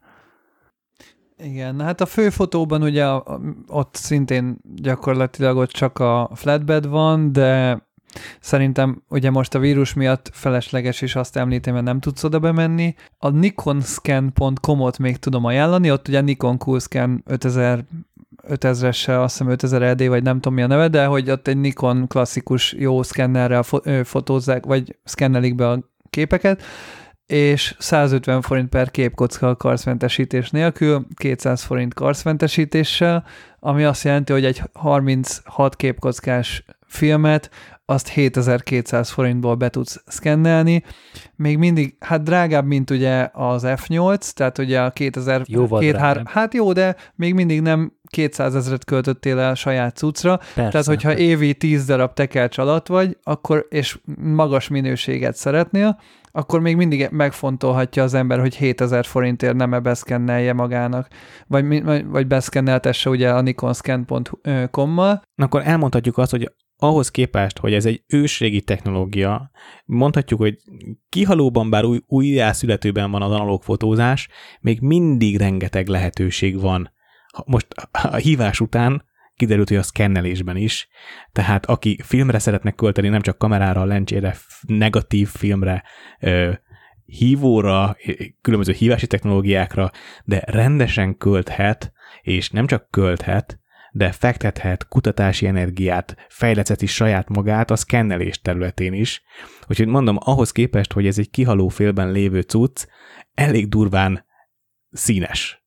Abszolút, és hogy például ez a Kickstarteres negatív holder is mutatja, meg most például megjelent egy új Intrepid levilágító fej, tehát abszolút reneszánszát éli a film, és évről évre és jönnek rá cégek arra, hogy igenis ez egy, ez egy, ez egy új ága lett a fotózásnak, és hogy ez újra, újra bele, benne fog, be, bele fog menni egyszer csak a mainstreambe, és nyilván nem a rendezvényfotóra kell itt most gondolni, de nagyon sok emberhez fog eljutni a filmes fotózás szerintem, és ez 5-6 éve kezdődött, és azóta tör, tehát törésmentesen megy fölfele, és én tökre örülök ennek igazándiból. Mondjuk örülnék, hogyha csak sokkal kevesebb ember fotózna filmre, mert talán olcsóbb lenne a filmes kamerák ára, meg a nyersanyag is hozzá. De ez nem ilyen egyszerű, Gábor, ha olcsóbb a kamera. Ez nem, mert, mert ha olcsóbb lenne, akkor nem lenne, nem lenne negatív lap pro, nem lenne felvilágító asztal, nem lenne ilyen szoftver, olyan szoftver, ilyen scan, érted? Jó, igen. Sőt, még lehet, hogy még drágább lenne a nyersanyag, ha kevesebb ember. Pontos, pontosan ezt akartam mondani. Lehet, hogy a kamera olcsóbb lenne, de azért lenne csak olcsóbb, mert nem lenne mire fotóznod vele. Meg ja, nem lenne igen, hova vinned igen. utána. Tehát az olcsó Gábor, amit nem lehet jól használni, ami, ami jól működik, az mindig drága lesz a világban. És még egy, egy utolsó gondolat, hogy ugye jogosan vetődik fel az a kérdés, hogy filmre fotózunk, majd pedig egy digitális fényképezőgéppel vagy egy szkennerrel bedigitalizáljuk, hogy te hülye vagy? Tehát ezért ez egy jogos kérdés. És hogy ö, szerintem abszolút tehát én nem akarok, ahogy elmondtam, én nem akarok papírképet kapni a fotómból, mert, nem, ma nem az a médium a fényképeknek. Persze elő lehet hivatni, meg tök szép, meg tök jó élmény, de hogy amikor beszkenelek egy fotót, és átfordítom pozitívra, és olyan ö, a fény úgy rögzült azon az emúzión fizikailag, ami olyan képet eredményez, amit, amit a digitális szenzor soha az életben nem fog neked adni. Onnantól kezdve nekem minden, egyszerűen minden ö, fáradtságot meg tud érni egy-egy filmes kocka. Hát ezt nyilván úgy kell elképzelni, hogy a digitális az máshogy adja ugyanazt, máshogy rögzül a digitális szenzorra a fény. Tehát a, azért tudjuk például ezt a nagy dinamikát kihozni azzal is, hogy befotózzuk. Nem azért, mert hogy a filmnek annyira brutális a dinamikája, és hogy a, a digitális, mégis amikor befotózod, akkor a digitálissal fotózod be, tehát a digitális is meg tudja, csak ugye más, hogy fotózod, tehát ugye ha a valóságot fotózod, tehát ha egymás mellé teszem állványon a digitális meg az analóg gépemet, és mind a kettővel lefotózom ugyanazt a jelenetet, akkor ugye a digitális szenzorra tök más, hogy vetül a fény, ezért például mondjuk kiégnek a részletek. Viszont amikor az analóg Nem filmet... más, hogy vetül a fény, hanem ugye nem más, hát hogy dolgozódik. A fény vetül rá, hanem a digitális szenzor az egy digitális jelet kap, tehát ez egy ö, kvantált jel, tehát ott, ott nincsenek átmenetek, nem, nincsenek folyamatos átmenetek, ott van jel, meg van, nincs jel, meg a, meg a jelnek van egy bizonyos értéke, ami, ami két, két jelérték között sosem egy, egy szép görbe megy át. Hát ugye ezért az... van az, hogy van 12 bites, 14 bites, vagy 16 bites szenzor. Így van, tehát hogyha, hogyha egész, egész mélyre lemész, akkor mindig is egy, egy átugrás lesz két pont között, még ugye a fizikai emulzión folyamatos jelen rögzül a, a, az, az információ gyakorlatilag, és az átmenetek, a fény, ö, vagy a, a kép, vagy a Tónus szót keresed? Benedek nagyon, nagyon túlbonyolítottad, ezzel csak azt akartam mondani, hogy talán azért tudod azt a dinamikát megfogni ugye a filmben, mert ez olyan, mintha mondjuk ki nyomtatnád a digitális fotódat, és utána lefotóznád a nyomatot. Tehát nyilván a fizikai valóságban létrehozunk egy, egy fotót, bármilyen technikával, legyen az instant film, polaroid, 35 mm-es negatív, pozitív film, nyomtatás, bármi, és azt lefotózzuk. És nyilván tök más hatása lesz a végeredményben a digitális fájban az, hogyha lefotózol egy, egy tárgyat, egy, egy negatívot vagy valamit, mint hogyha a valóságban azt a dolgot fotóznád közvetlenül a digitális géppel. És igazából itt annyi a különbség, hogy, hogy nyilván azért vannak más színei a filmes fotóknak, mint a digitálisnak, mert máshogy képződik le a negatívon a különböző színek, a különböző fényspektrumok, attól függően nyilván, hogy milyen a negatív. És ez, ez az, amit így a digitális, az meg nyilván be van kalibrálva egy bizonyos módszerre, lehetőleg legközelebb ugye a valósághoz, és, és annyi. És akkor nyilván ö, az olyan lesz, amilyen. Akkor egy utolsó utáni gondolat mindazon hallgatóknak, akik még velünk vannak, és érdekli őket az analóg, ajánlom David Sachs, az analóg David Sachs, az Analóg bosszúja című könyvet, filmet, nem tudom, lesz ebből a film, egyelőre én könyvben olvasom, neten lehet kapni, David Sachs. Hát vagy pedig a Pocket, pocket uh, Igen, az autó, pocket könyvautomatákban is. is lehet kapni. Ha azok éppen léteznek, így van.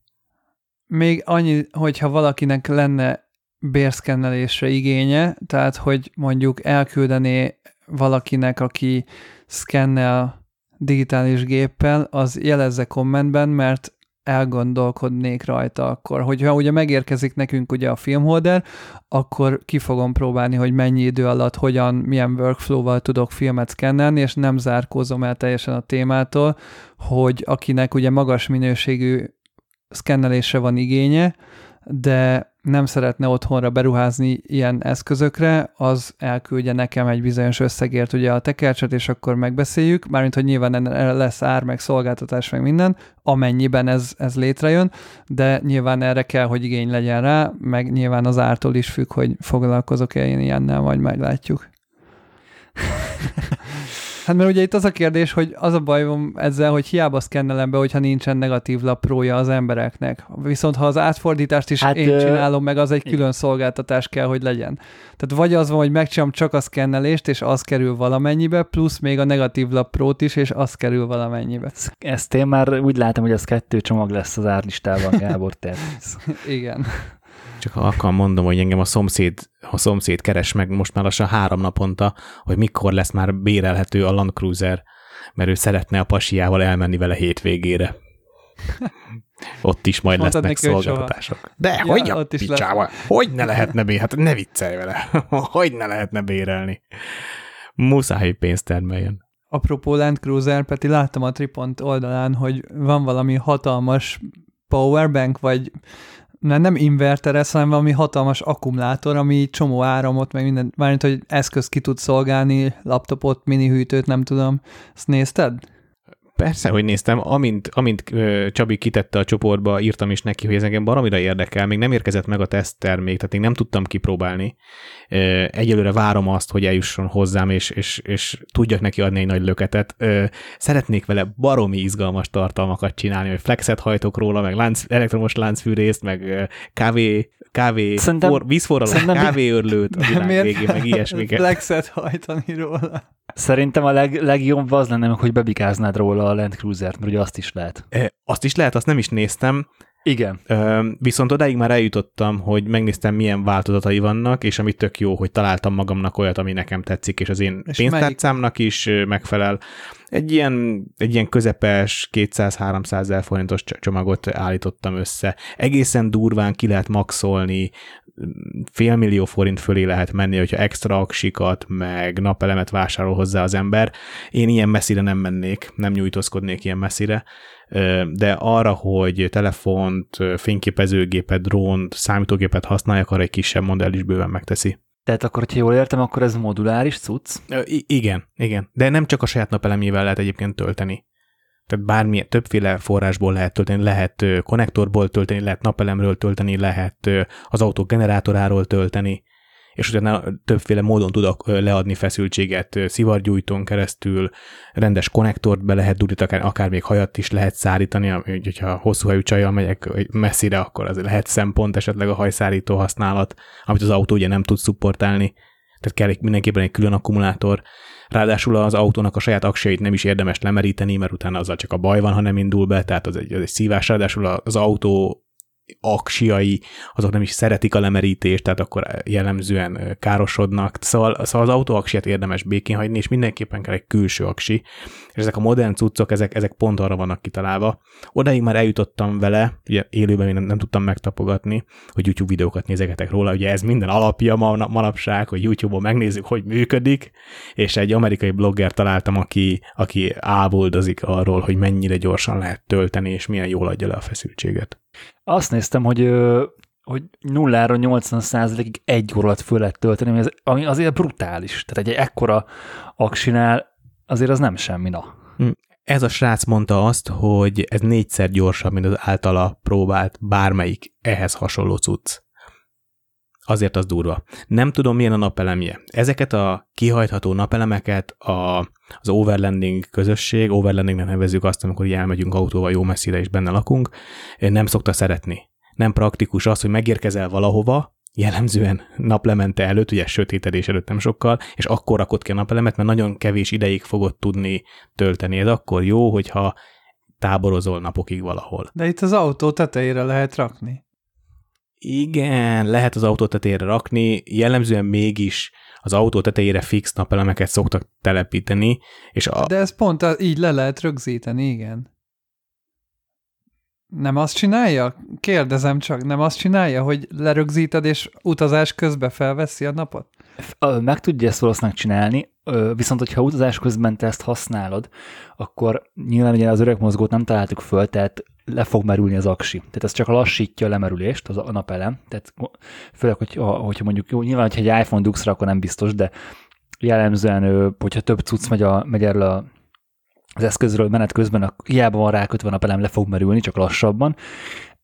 A másik, amit mond a Peti, hogy jellemzően nem a pusztában kempingezel, hanem fák alatt, vagy valami menedék alatt, vagy valami ilyen erdősebb környezetben, ahol ugye nyilván az árnyék is visszaveti a, a napelemnek a, a feltöltési teljesítményét, amu, ami amúgy egyébként tök jó, hogyha van. Tehát, hogy ö, ilyen last resort, ilyen utolsó mencsvárként is azért lehet használni a napelemet, hogyha tényleg való ott ragadt el, és mindened lemerült, és kell az áram, akkor azzal meg tudod ezt nyilván oldani, de én nem feltétlenül csak a napelemre hagyatkoznék olyan szempontból, hogy csak ezt használom áram előállításra, hanem amikor elmegyek tankolni, vagy megyek a városba, me- bemegyek a kempingbe megfürödni, akkor rádugom a konnektorra, egy óra alatt föltölt, aztán megyek tovább. Jó, az igaz, hogy egy óra alatt az nem rossz, de én nekem az lett volna itt a logikám, nyilván nem tudom mennyivel drágább a napelem, meg mennyire éri meg, de hogy ugye az autópályán nincsen fa, és akkor igazából az autó tetejére utazás közben rárakod, és mire odaérsz a kempingre, ott már van egy feltöltött aksid mindig. Én nem néztem, hogy, hogy hogyan, hogyan kell ezt rögzíteni.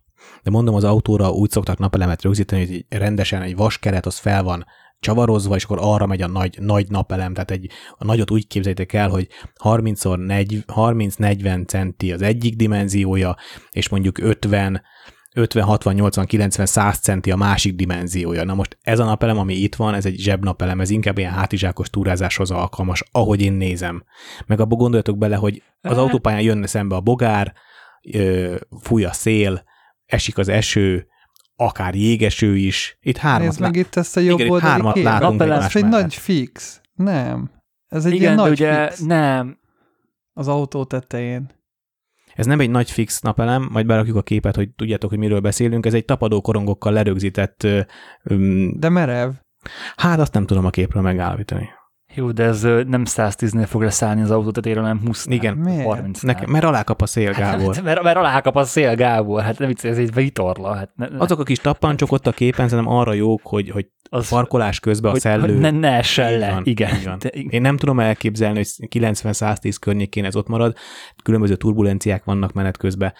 Mm, Nem tudom, nem ismerem, Persze, nem is akarok ez ezért nem. ennél többet beszélni róla. Én mondom, a, amit eddig láttam napelem megoldások, azok jellemzően fixen installált napelemek. Van, aki döntetőre csinálja meg, hogy lehessen követni a, a napot vele. E, Az autón fixen lévő napelemnek az a hátránya, hogy akkor mindig úgy kell parkolnod, hogy napirányba kell parkolnod. Az ilyen mobil napelemeknek meg az előnye, hogy ki tudod venni, hogyha te sát, ö, árnyékban kempingezel, akkor egy hosszú, hosszabbító kábelre el tudod vinni a napos részre, úgyhogy ö, mind a kettőnek van előnye és hátránya. Azoknak az autósoknak, akik napi szinten mennek tovább és nem kempingeznek hosszú távon, a mobil napelem nem előny, mert mindig este érkezel meg, és akkor hova rakod ki a hold, nem fogja föltölteni az aksikat, az egészen Persze, biztos. az nyilván. Ja, ja, ez ilyen kempingezéshez baromi jó ez a mobil napelem, a úton levőknek pedig a, pedig a, a fixen rögzített autót, egy rögzített lesz a megoldás. Emlékeztek még a Marsi című filmre? Igen. Ja, abban volt az a sztori, az is ilyen napelemes sztori. Eh, Könyv, nem, tudom, hogy ez, nem tudom, hogy ez a filmben benne volt, de a könyvből emlékszem rá, hogy ugye az volt a sztori, hogy át kellett menni egy másikról, vagy egy másik ö, otthagyott ö, rakétához, hogy ugye fel tudjon szállni vele, mert ugye elfogyott a kajája.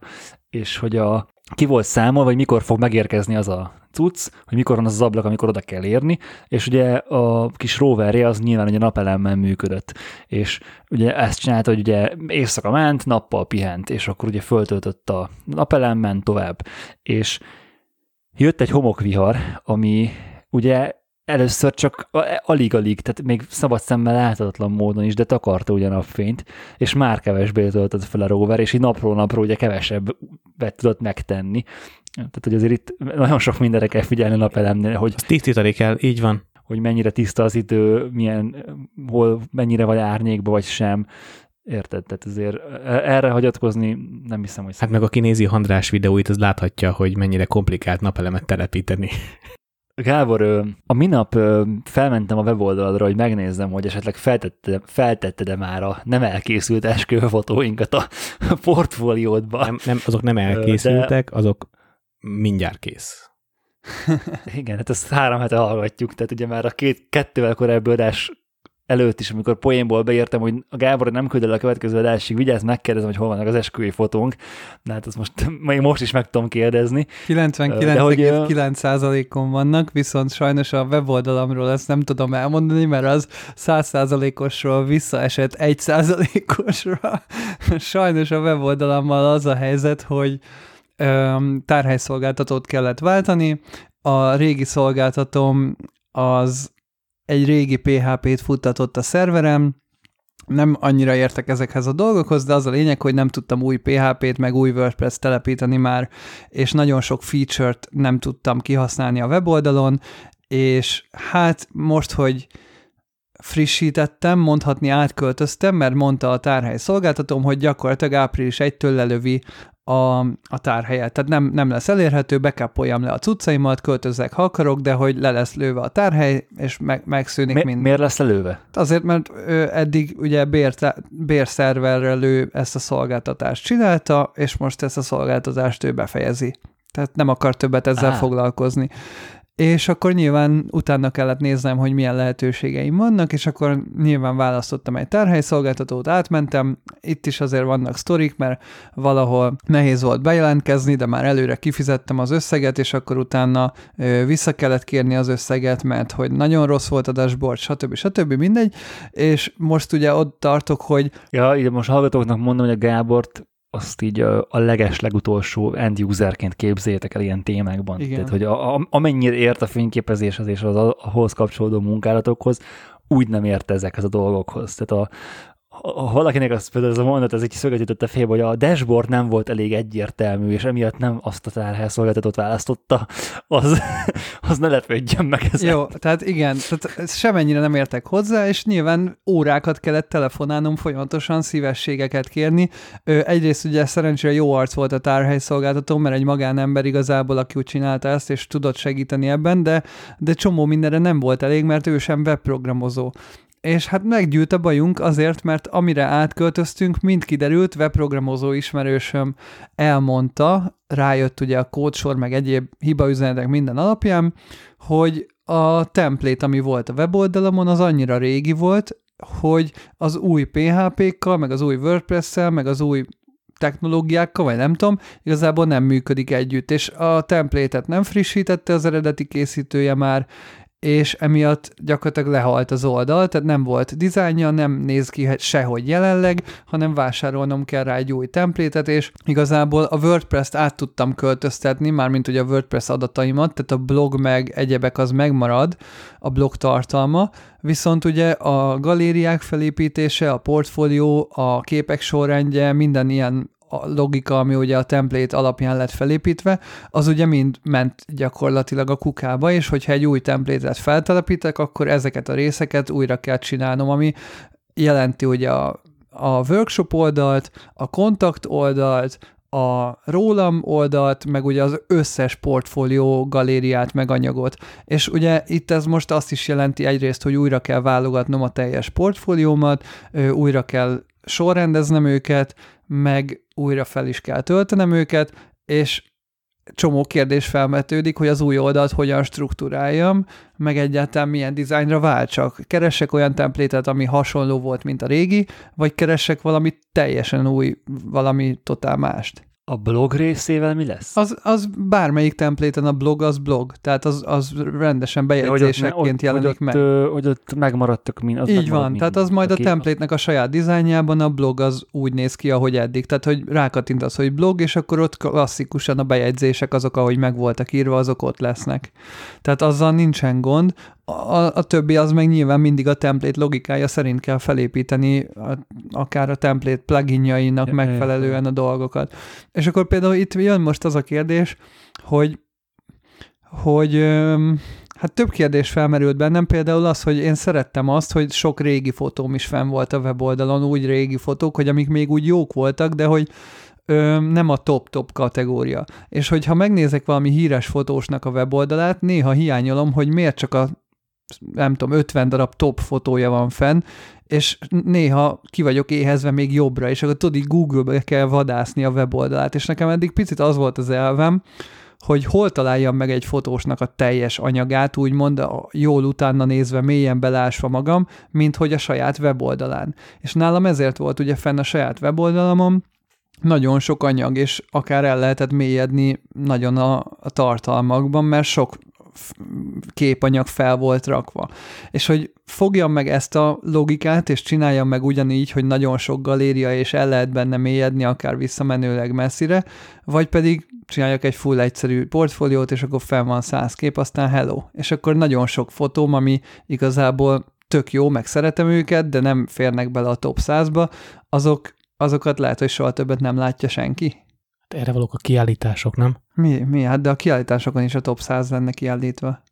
Hát, Tehát, hogy csinálj The Rest, Rest 100 kiállítás.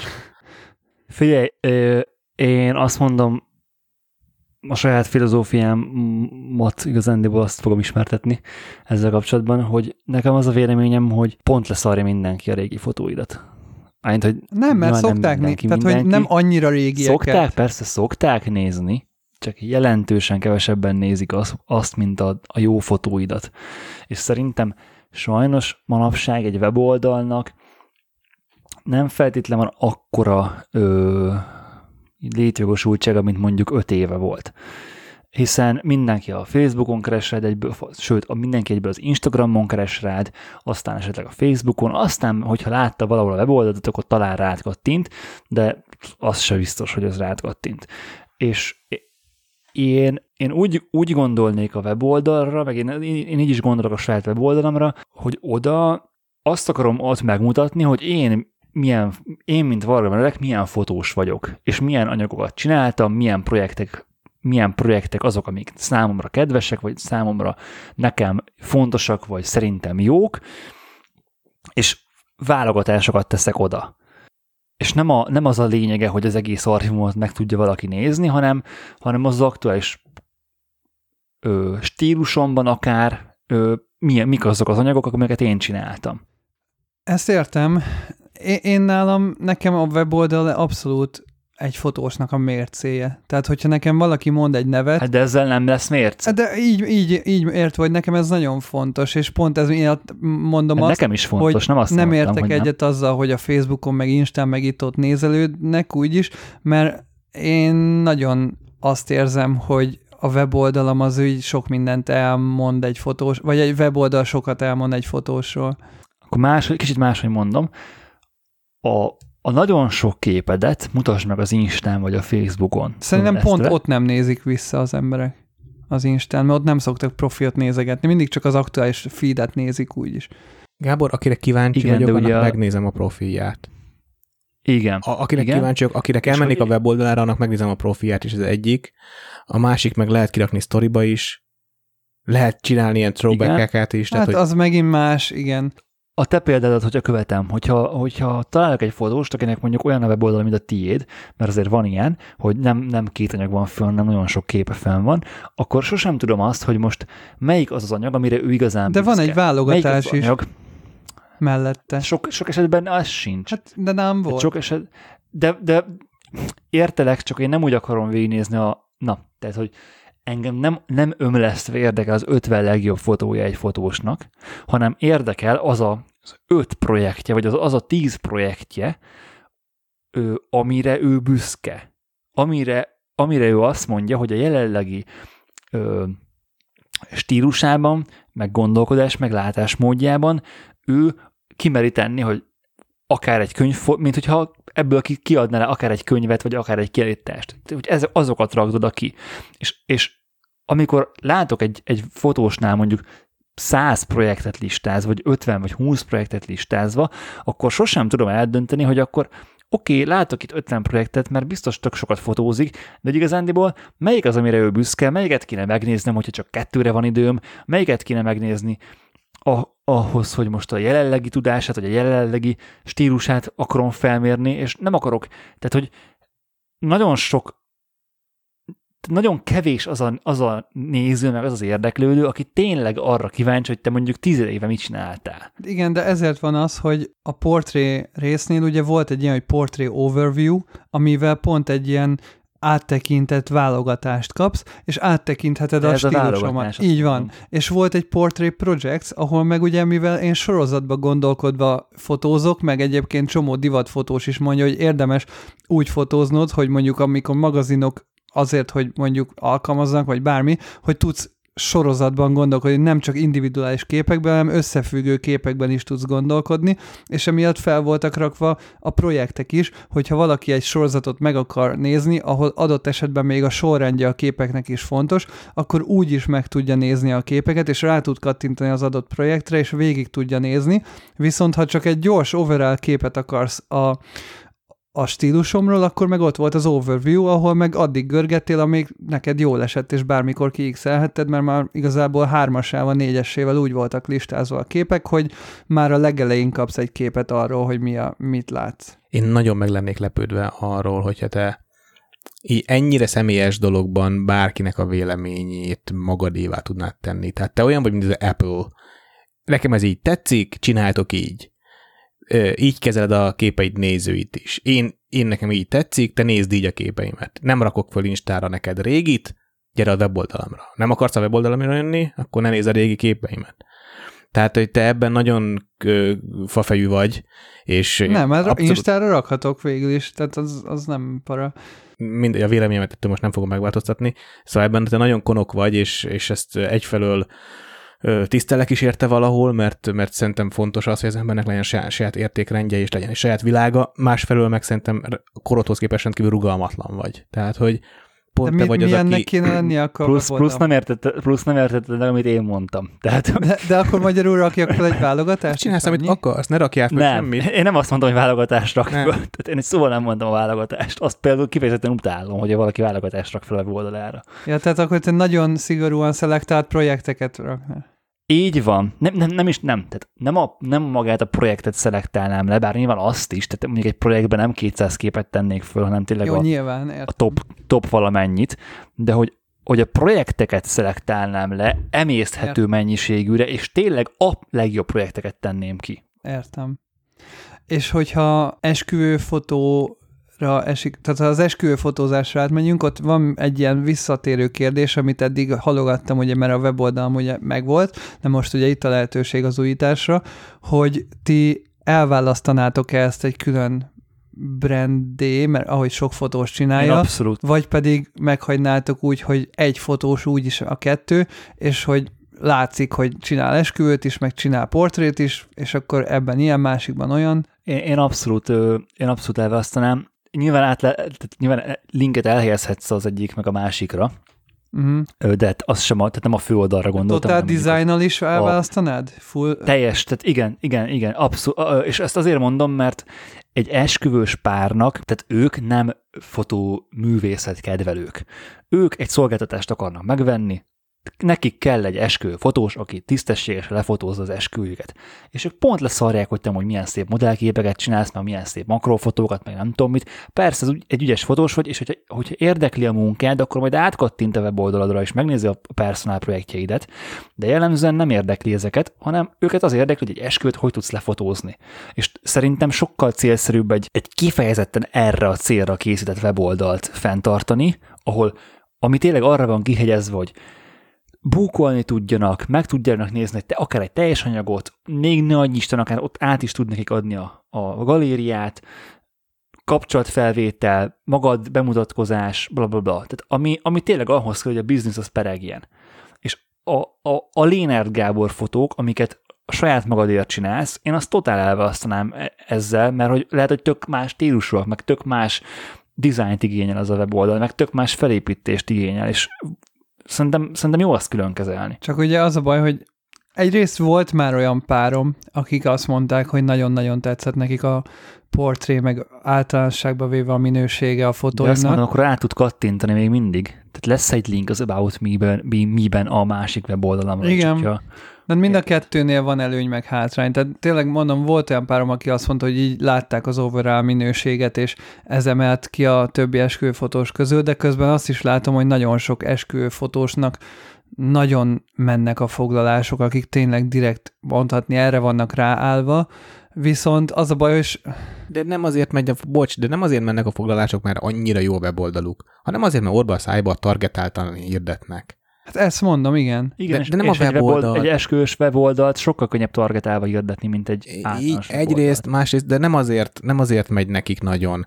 mert mert nincsenek melltartós csajok, meg nincsenek portrék, meg nincsenek művészprojektek, meg nincsenek filmes fotózások, hanem azért, mert egyszerű, gyors, klikkelhető, kurva sok baj van a ruhával, mondom, tortával. Szolgáltatást árulnak. Szóval ők egy problémára keresnek, problémára keresnek választ, és nem azt várják, hogy szofisztikáltan elmerüljenek, az majd a Netflix lesz a borocskával, meg a könyv, meg a párjuk szemeszíne, amiben majd szofisztikáltan elmerülnek, de tőled egy fotóstól azt várják, hogy eléd ragd, eléjük ragd, ezt tudom, ennyiért tudom, öt vagy hat fotóst maximum, de lehet, hogy csak hármat, négyet meg fognak nézni a weben, azzal egyel vagy kettővel fognak találkozni, és ez tízből kilenc párra igaz. Az az egy pár, aki meg szofisztikáltan elmerül, na most akkor statisztikailag mennyi az esély, hogy eljut egyáltalán hozzád, ha tízből egyet érdekel a weboldalad. Szóval én azért is, azért is nem annyira fotózom már esküvőt, jó, sokkal fontosabb számomra a személy, személyes kapcsolat, ismerősök ajánlása alapján fotózom esküvőt, nem a párok. Nem akarok senkit meggyőzni. És ez nekem, meg, meg annyian, van, annyian vannak az újak, akik, akik nagyon szépen tálalják, nagyon jól rakják oda. Szerintem árverseny is erős.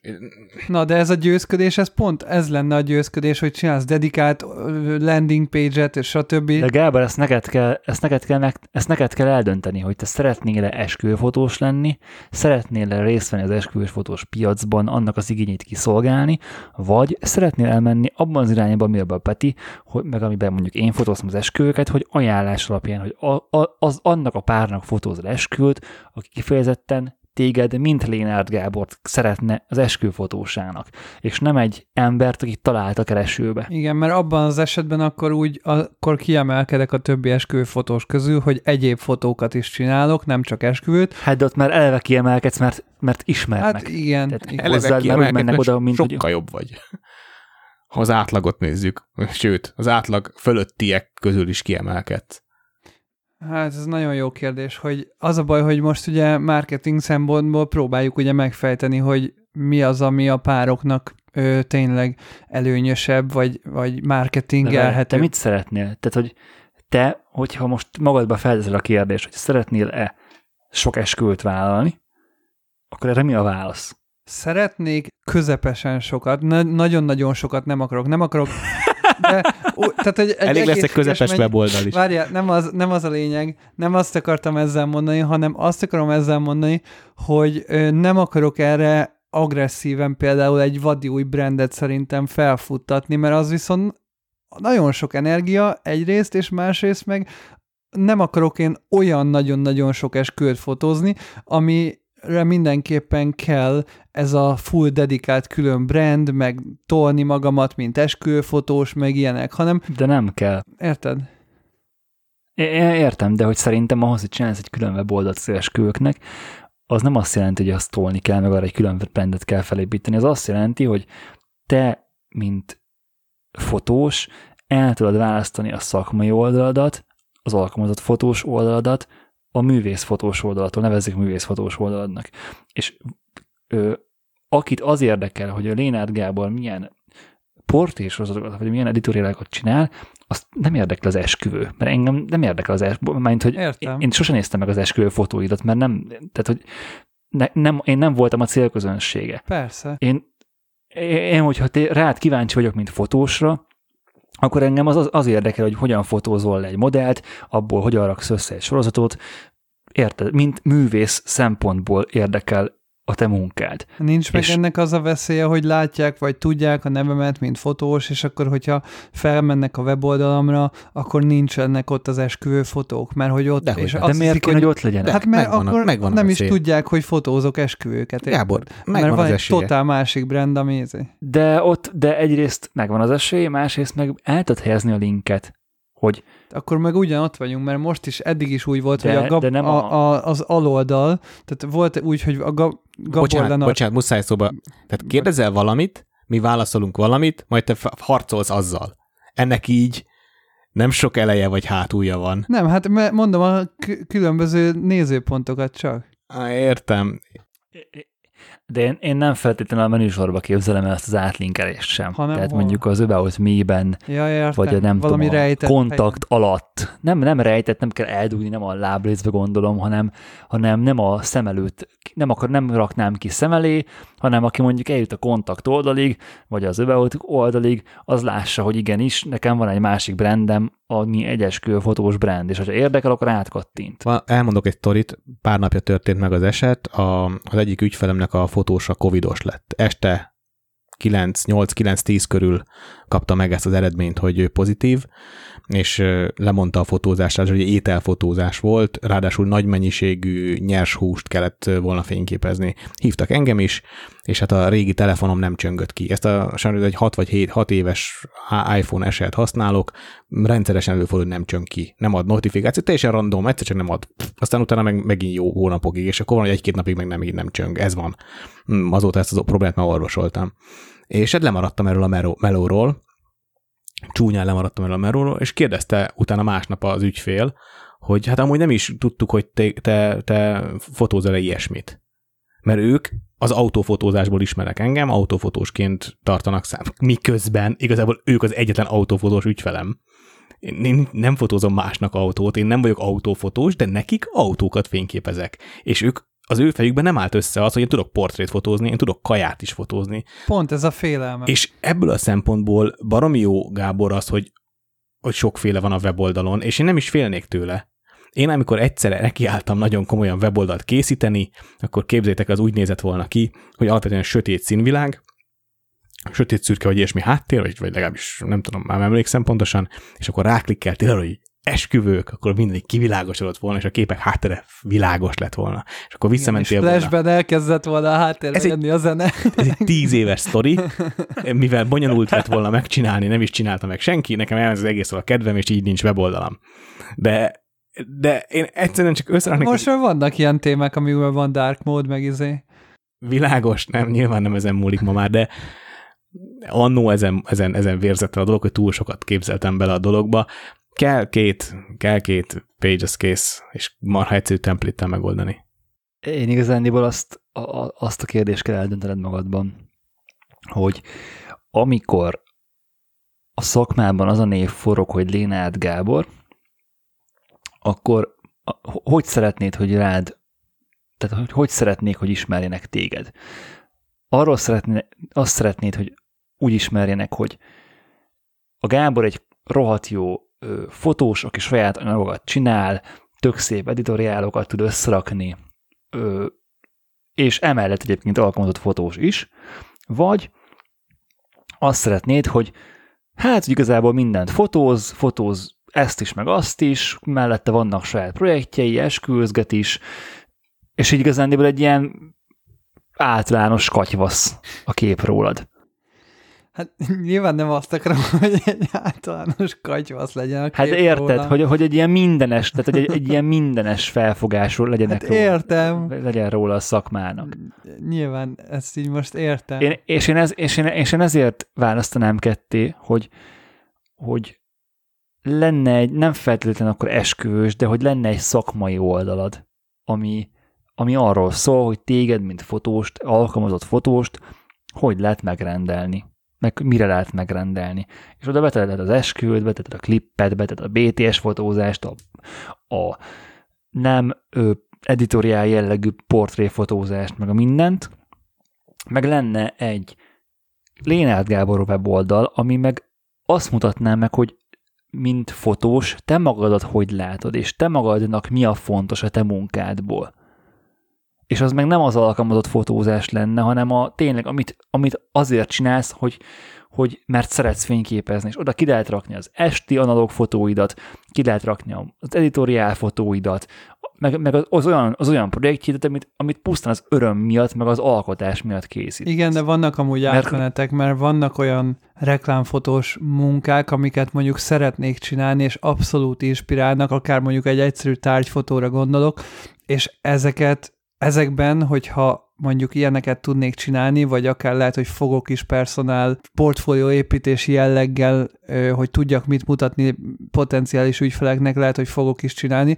Tehát van egy nagy átmenet, mert konkrétan mostanában azon de ez, gondolkodtam. Ez megint alkalmazott. Igen, ez, ez megint de, alkalmazott. de szívesen csinálom ugyanabból a szeretetből, meg ugyanazzal. De figyelj, a... nyilván, de én ezt értem, nyilván szívesen csinálod a, a tehát nyilván mindenki, minden fotó szívesen fotózik, hiszen akkor nem fotózni, ha nem fotózni szívesen.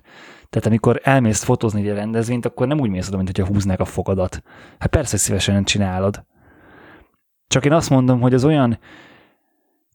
Tehát én, én tök szívesen látnék tőled egy olyan weboldalt, ahol tényleg azt, azokat az anyagokat rakod ki, ami, ami nem megrendelés alapján jött. És nem, nem úgy jött, hogy, hogy akkor neked most téged megkért ez az XY cég, hogy fotózd le a kerámiáit, és nyilván egy baromi szép anyag lesz a végeredmény, de az az, az alkalmazott fotós rész.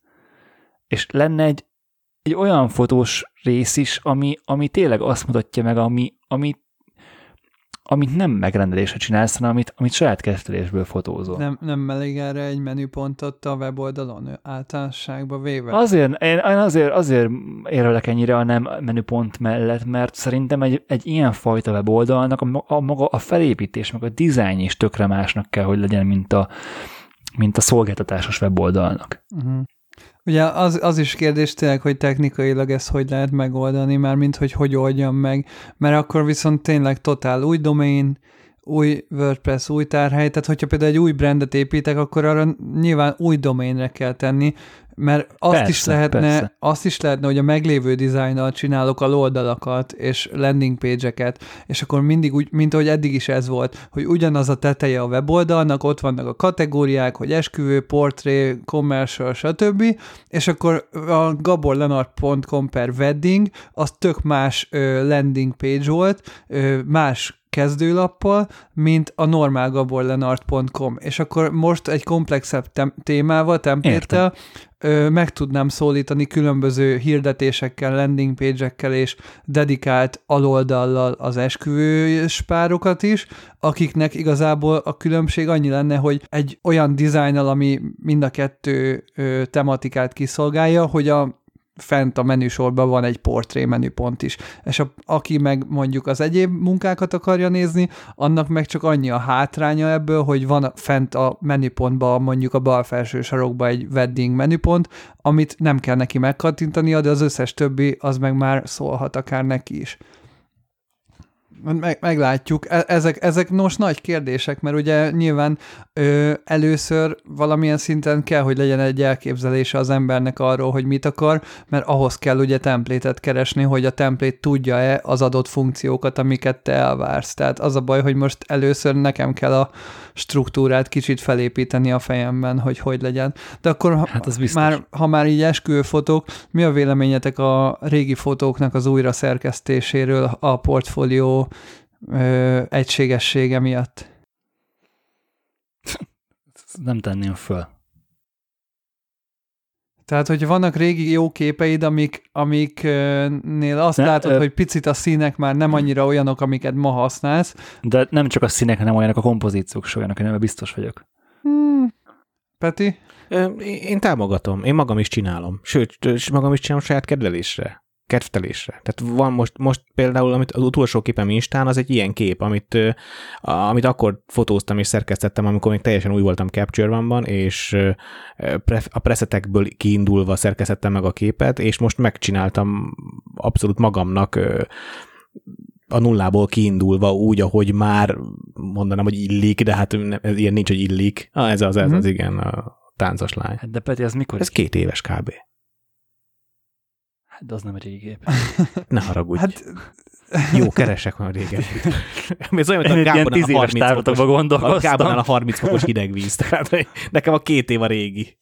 Nek tíz éves képekbe gondolkoz nálam se. Tehát én is az esküvőnél Hát úgy, mennyibe? úgy értettem, hogy három-négy éves képek, ahol, Ja, hát az, ja, ja, ja, az más. Oké. Okay. Tehát mert, mert az, oké. Okay. ahol egy minimális, tehát hogy konkrétan még el is férne, mert eddig is fenn volt a portfóliómban, csak tudod, ilyen icipici különbség talán lenne, hogy, hogy egy picit még finom hangolni a portfólió Ja, kedvéért. hát persze, de ez nyilván, nyilván, nyilván, ny- hát hogy én komplet esküvőanyagokat azért nem, nem editálnék újra. Nem, hát ezt mondom, hogy amikor már tudom, hogy melyik kép, persze. De, de tényleg abszolút, egy, egy, egy, figyelj, mikor, mielőtt a könyvem egyébként kijött, meg most, mikor föl, össz, összeraktam a street, streetes anyagot a weboldalamra, nekem is volt olyan kép, amiben belenyúltam utólag. Na, hát akkor Tehát ez a, a, a, az abszolút, az abszolút oké, okay, szerintem is. Tehát nyilván. jó. Nem csak, hogy oké, okay, de izgalmas, tök izgalmas. Szerint en- engem nagyon inspirál.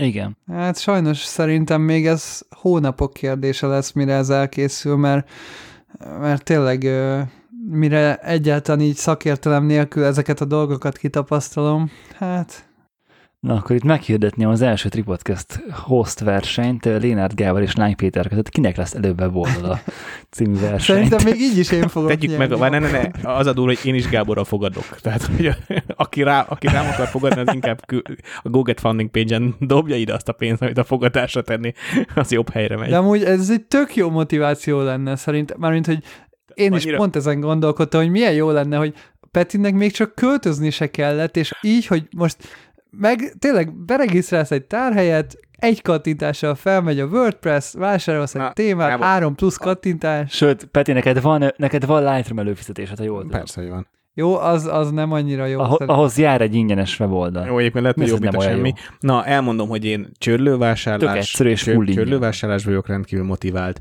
A tábori Ádámmal elmentünk az autó eladójához, aki, akinek fa telepe van, tehát egy fa telep tulajdonostól vásároltam az autót, és fölhívtam, hogy tudná segíteni fa, tele, fa, fa, fa dolgokkal, és mondta, hogy természetesen az autóhoz egy éves support jár, nyilván viccesen mondta, nem, nem, nem jár komolyan, és elmentem, és összeválogathattam egyrészt az olyan fatáblákból, amik nekik már nem annyira értékesek, amiből csak ilyen maradék maradt, meg ilyen mindenfélét így kaptam, de kb. egy 50-60 ezer forintnyi fát elhoztam, kurva rendes volt a csávó, menjetek a Larexhez vásárolni. nem, tényleg, semmi ilyesmi. Szóval kurva rendes volt, tök jó fej volt. Úgyhogy megvettük a fát, vettem fiszkárzásót, fejszét, csavarokat, ami kell, és, és én most abszolút az autóépítésben vagyok full energyben. Most az, hogy emellé, ha, ha eddig nem volt weboldalam, és most ezzel foglalkozom, hát én erre, én erre nem fogadnék, hogy nekem lesz a közeljövőben. És igazából a, ami munkám van most, az, az teljesen kiszolgál, és, és jól érzem magam bele.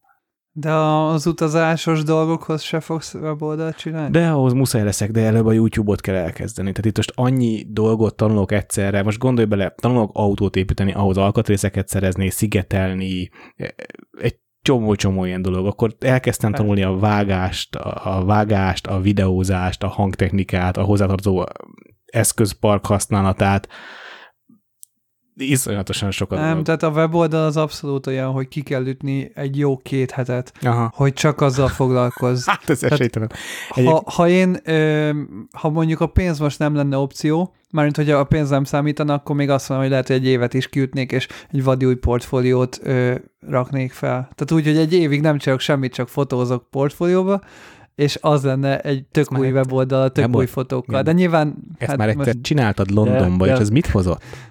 Nem, de nem arra gondol, a fashion vagy a portrékat meghagynám, azokat imádom. Tehát a, nem a portrék, hanem inkább ilyen ö, reklámfotós portfóliót alakítanék ki, amit most az előbb neknek mondtam is, hogy szeretnék ö, tárgyfotókba kicsit elmerülni, akár saját költségre is portfóliót építeni, és, és hogy ilyenekkel még fel akarnám tölteni a weboldalam, de valószínű inkább először megcsinálom a weboldalt, és akkor majd ahogy jönnek a, az ilyen projektek, akkor feltöltögetem, mert egyébként is most a vírus miatt nagyon lassan lehet, hát stúdiók sincsenek nyitva konkrétan, tehát hogy inkább üljünk itthon és csináljuk meg a weboldalt, mint hogy várjuk azt, hogy mikor lehet fotózni. Ilyen szempontból amúgy örülök annak, hogy most ilyenkor történt ez, amikor kevesebb munka van, mert mondjuk nem egy workshop hirdetés közepén jelentette be a tárhelyszolgáltató, hogy akkor leáll, hanem, hanem mondjuk ebben az időszakban, amikor van időnk úgymond ezzel foglalkozni jobban. Peti, neked, neked is nagyon jó, hogy most otthon úgymond karanténban tudsz uh, online csörlő videókat nézni. Nem, hát a, a karantén az borzasztó.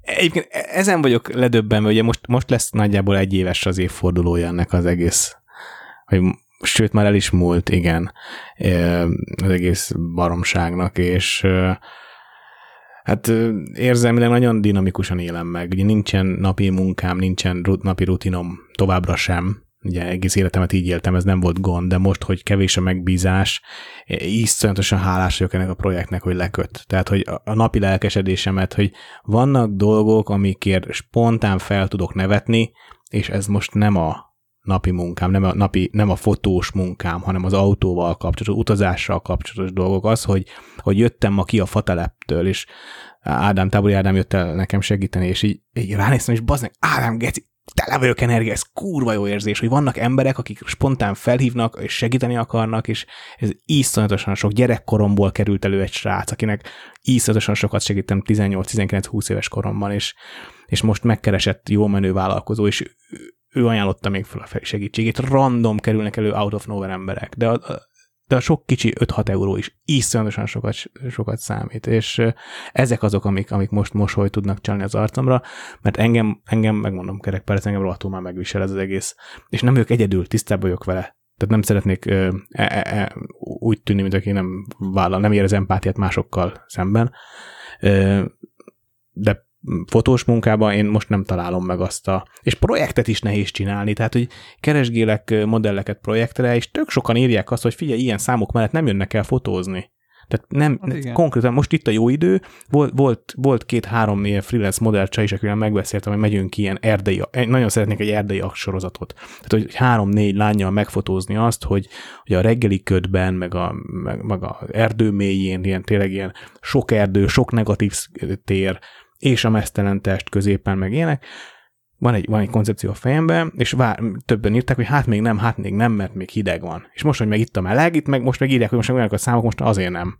És hogyha majd feloldják a korlátozást, akkor meg senki nem fog ráérni semmire, mert mindig mindenkinek sok dolga lesz, meg megy mindenhova, hát ja. és akkor meg az lesz a baj. Hát ja. Na akkor picit én is hadd meséljek már, mert kis pozitívum, pozitívumságot is kell ide csempészni, hogy én meg most kezdtem el, tehát most itt vagyunk lassan két hónapja, és az elején, ezt mondtam is nektek, hogy tudja, hogy az lesz, hogy az elején nem fog tudni fotózni, és nem fog tudni arra koncentrálni, hogy fotózzak, meg pont nem, nem fog érdekelni. És most kezdtem el megint azt érezni, hogy itt vagyok, megérkeztünk, és érzem azt, hogy akarok menni, és akarok fotózni, és akarom csinálni. És ma is, amikor haza, ö, a munkájáról elsétáltam a laborba, 20 perces séta kb. És pont ebbe abba az idő, időszakban mentem, amit, amit az adatás elején meséltem, és annyira jó volt csak kattintgatni a, a géppel, és tényleg így nézni a fényeket, az embereket, és csak menni így egyszerűen a flow és, és fotózni, és csak így a saját magadnak fotózni, és az, hogy kiköltöztünk, még jobban ö, elválasztott attól, hogy én bármikor is pénzt fogok keresni a fotózással, és bármikor is alkalmazott fotósként kell dolgoznom, vagy megvan az esély, hogy alkalmazott fotósként kell dolgoznom, és ezért mondjuk akár a felszerelést olyan irányban kell fejlesztenem, hogy azt is képes legyek ellátni, hogyha esetleg valaki megkér rá, és most itt ez teljesen megszűnt. És tényleg csak arra tudok koncentrálni, ami a fotózásban nekem fontos, és nekem számít, és semmi, semminek nem kell megfelelni, és ez annyira felszabadít, és annyira jó érzés, hogy az mi elképesztő.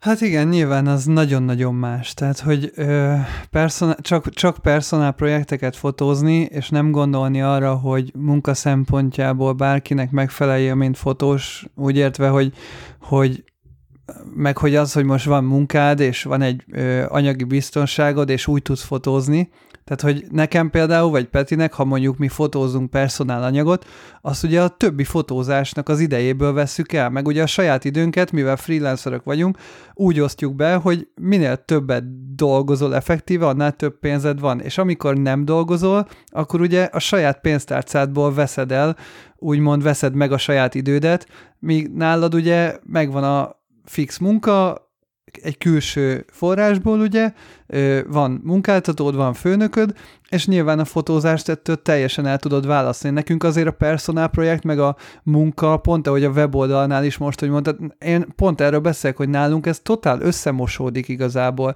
és egyik Értem. a másiktól veszi el az időt. És gyakorlatilag, amikor nem azzal foglalkozol, hogy hogyan építsd a marketingedet, meg a business kommunikációdat, meg a weboldaladat, hanem elmész fotózni modelleket, akkor van, hogy bűntudatod van, mert közben meg otthon vagy, hogy igazából nincs bevétel, miközben foglalkozhatnál azzal is, hogy hogyan termelj több bevételt, mert a teljes időd igazából a saját bizniszedből áll, érted? Egyéni vállalkozóként. És egyébként visszatérve még a karantén dolgokra, nekem most pont ezért jött nagyon szarul, vagy ezért esett szarul ez a weboldal dolog, mert én pont most tartottam már azon a szinten, hogy így, hogy most tényleg egyébként a Benedek esküvője meg minden már elkészült, hogy pipa, minden pipa, és most akartam egy hatalmas ilyen declutteringet csinálni, hogy lenyugodni és elvonulni tényleg social médiától mindentől jó egy hónapra, és itt van a tíz könyv a polcon, elolvasni őket rendesen, itt van száz darab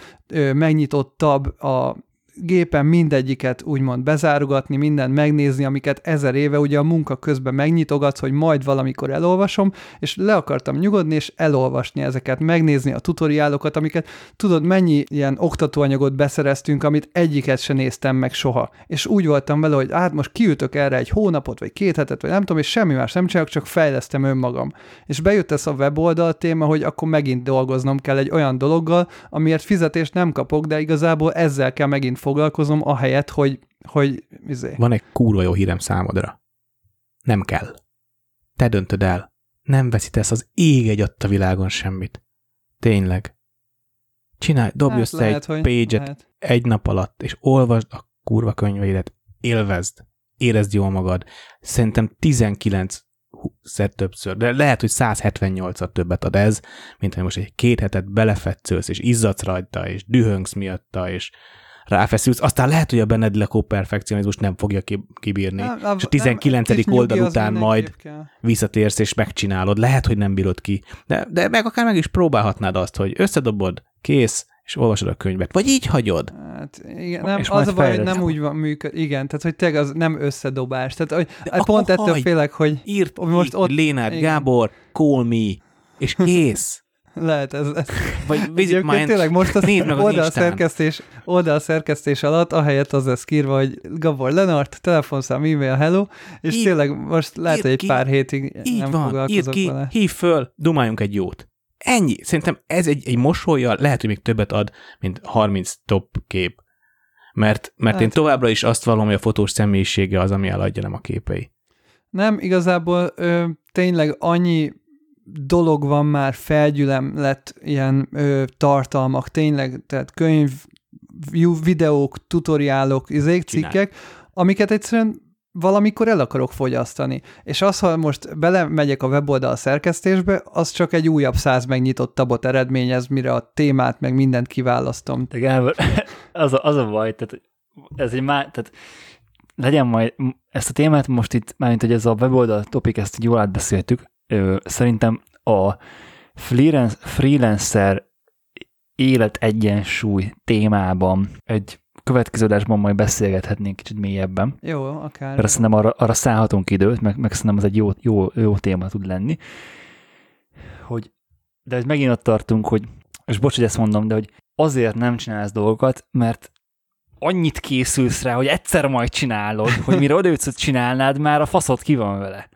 És hogy e, e, én, és ezt nem, nem először látom Igen. nálad, és megőrülök oh, tőle. De jó, és, kimondtad. És, és azt látom, hogy egy, egy irgalmatlan tehetséget pazarolsz el azért, mert nem tudod, nem tudod úgy megcsinálni, hogy jól megcsinálni, hanem tökéletesen akarod megcsinálni, és, de azt nem tudod elérni, mert azt nem lehet nyilván és elérni. Vársz, és hogy ezért el se indulsz. Vársz a kibaszott pillanatra, ami mindig ott van. És Igen. pont ezt beszéltük small talkban még adás előtt, hogy, hogy, hogy jót tenne egy kis lazulás, haver. Tehát azt nem mondom, hogy fű, szívjál füvet, mert, mert nem.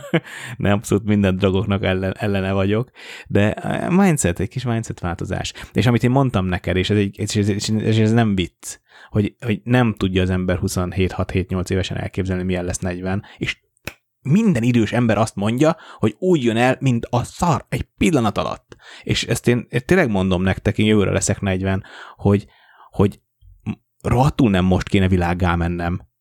Az én életemben most van itt, mert én most értem ide, de a ideális lett volna 22 évesen. Azok a bloggerek, bloggerek, insta emberek, akiket nézek, 24 éves emberek, akik, akik, akik ezt csinálják és én akkor arra készültem, hogy na majd összegyűjtöm ezt, na majd lesz az, na majd lesz az, és akkor majd mi lesz. Nem lett semmi. Jött a Covid, de más életében meg más jön. És hogyha kész vagy, akkor meg, akkor meg szóval erre nem lehet készülni.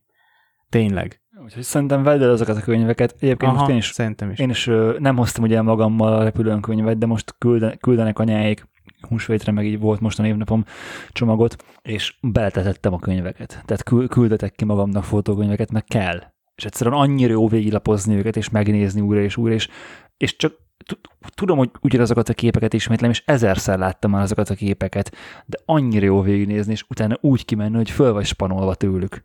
És szerintem sokkal többet ér, mint egy kéthetes idegeskedés a bármivel. Sokkal, sokkal, hidd el. Én azt mondjuk, hogy ideje már tologatom.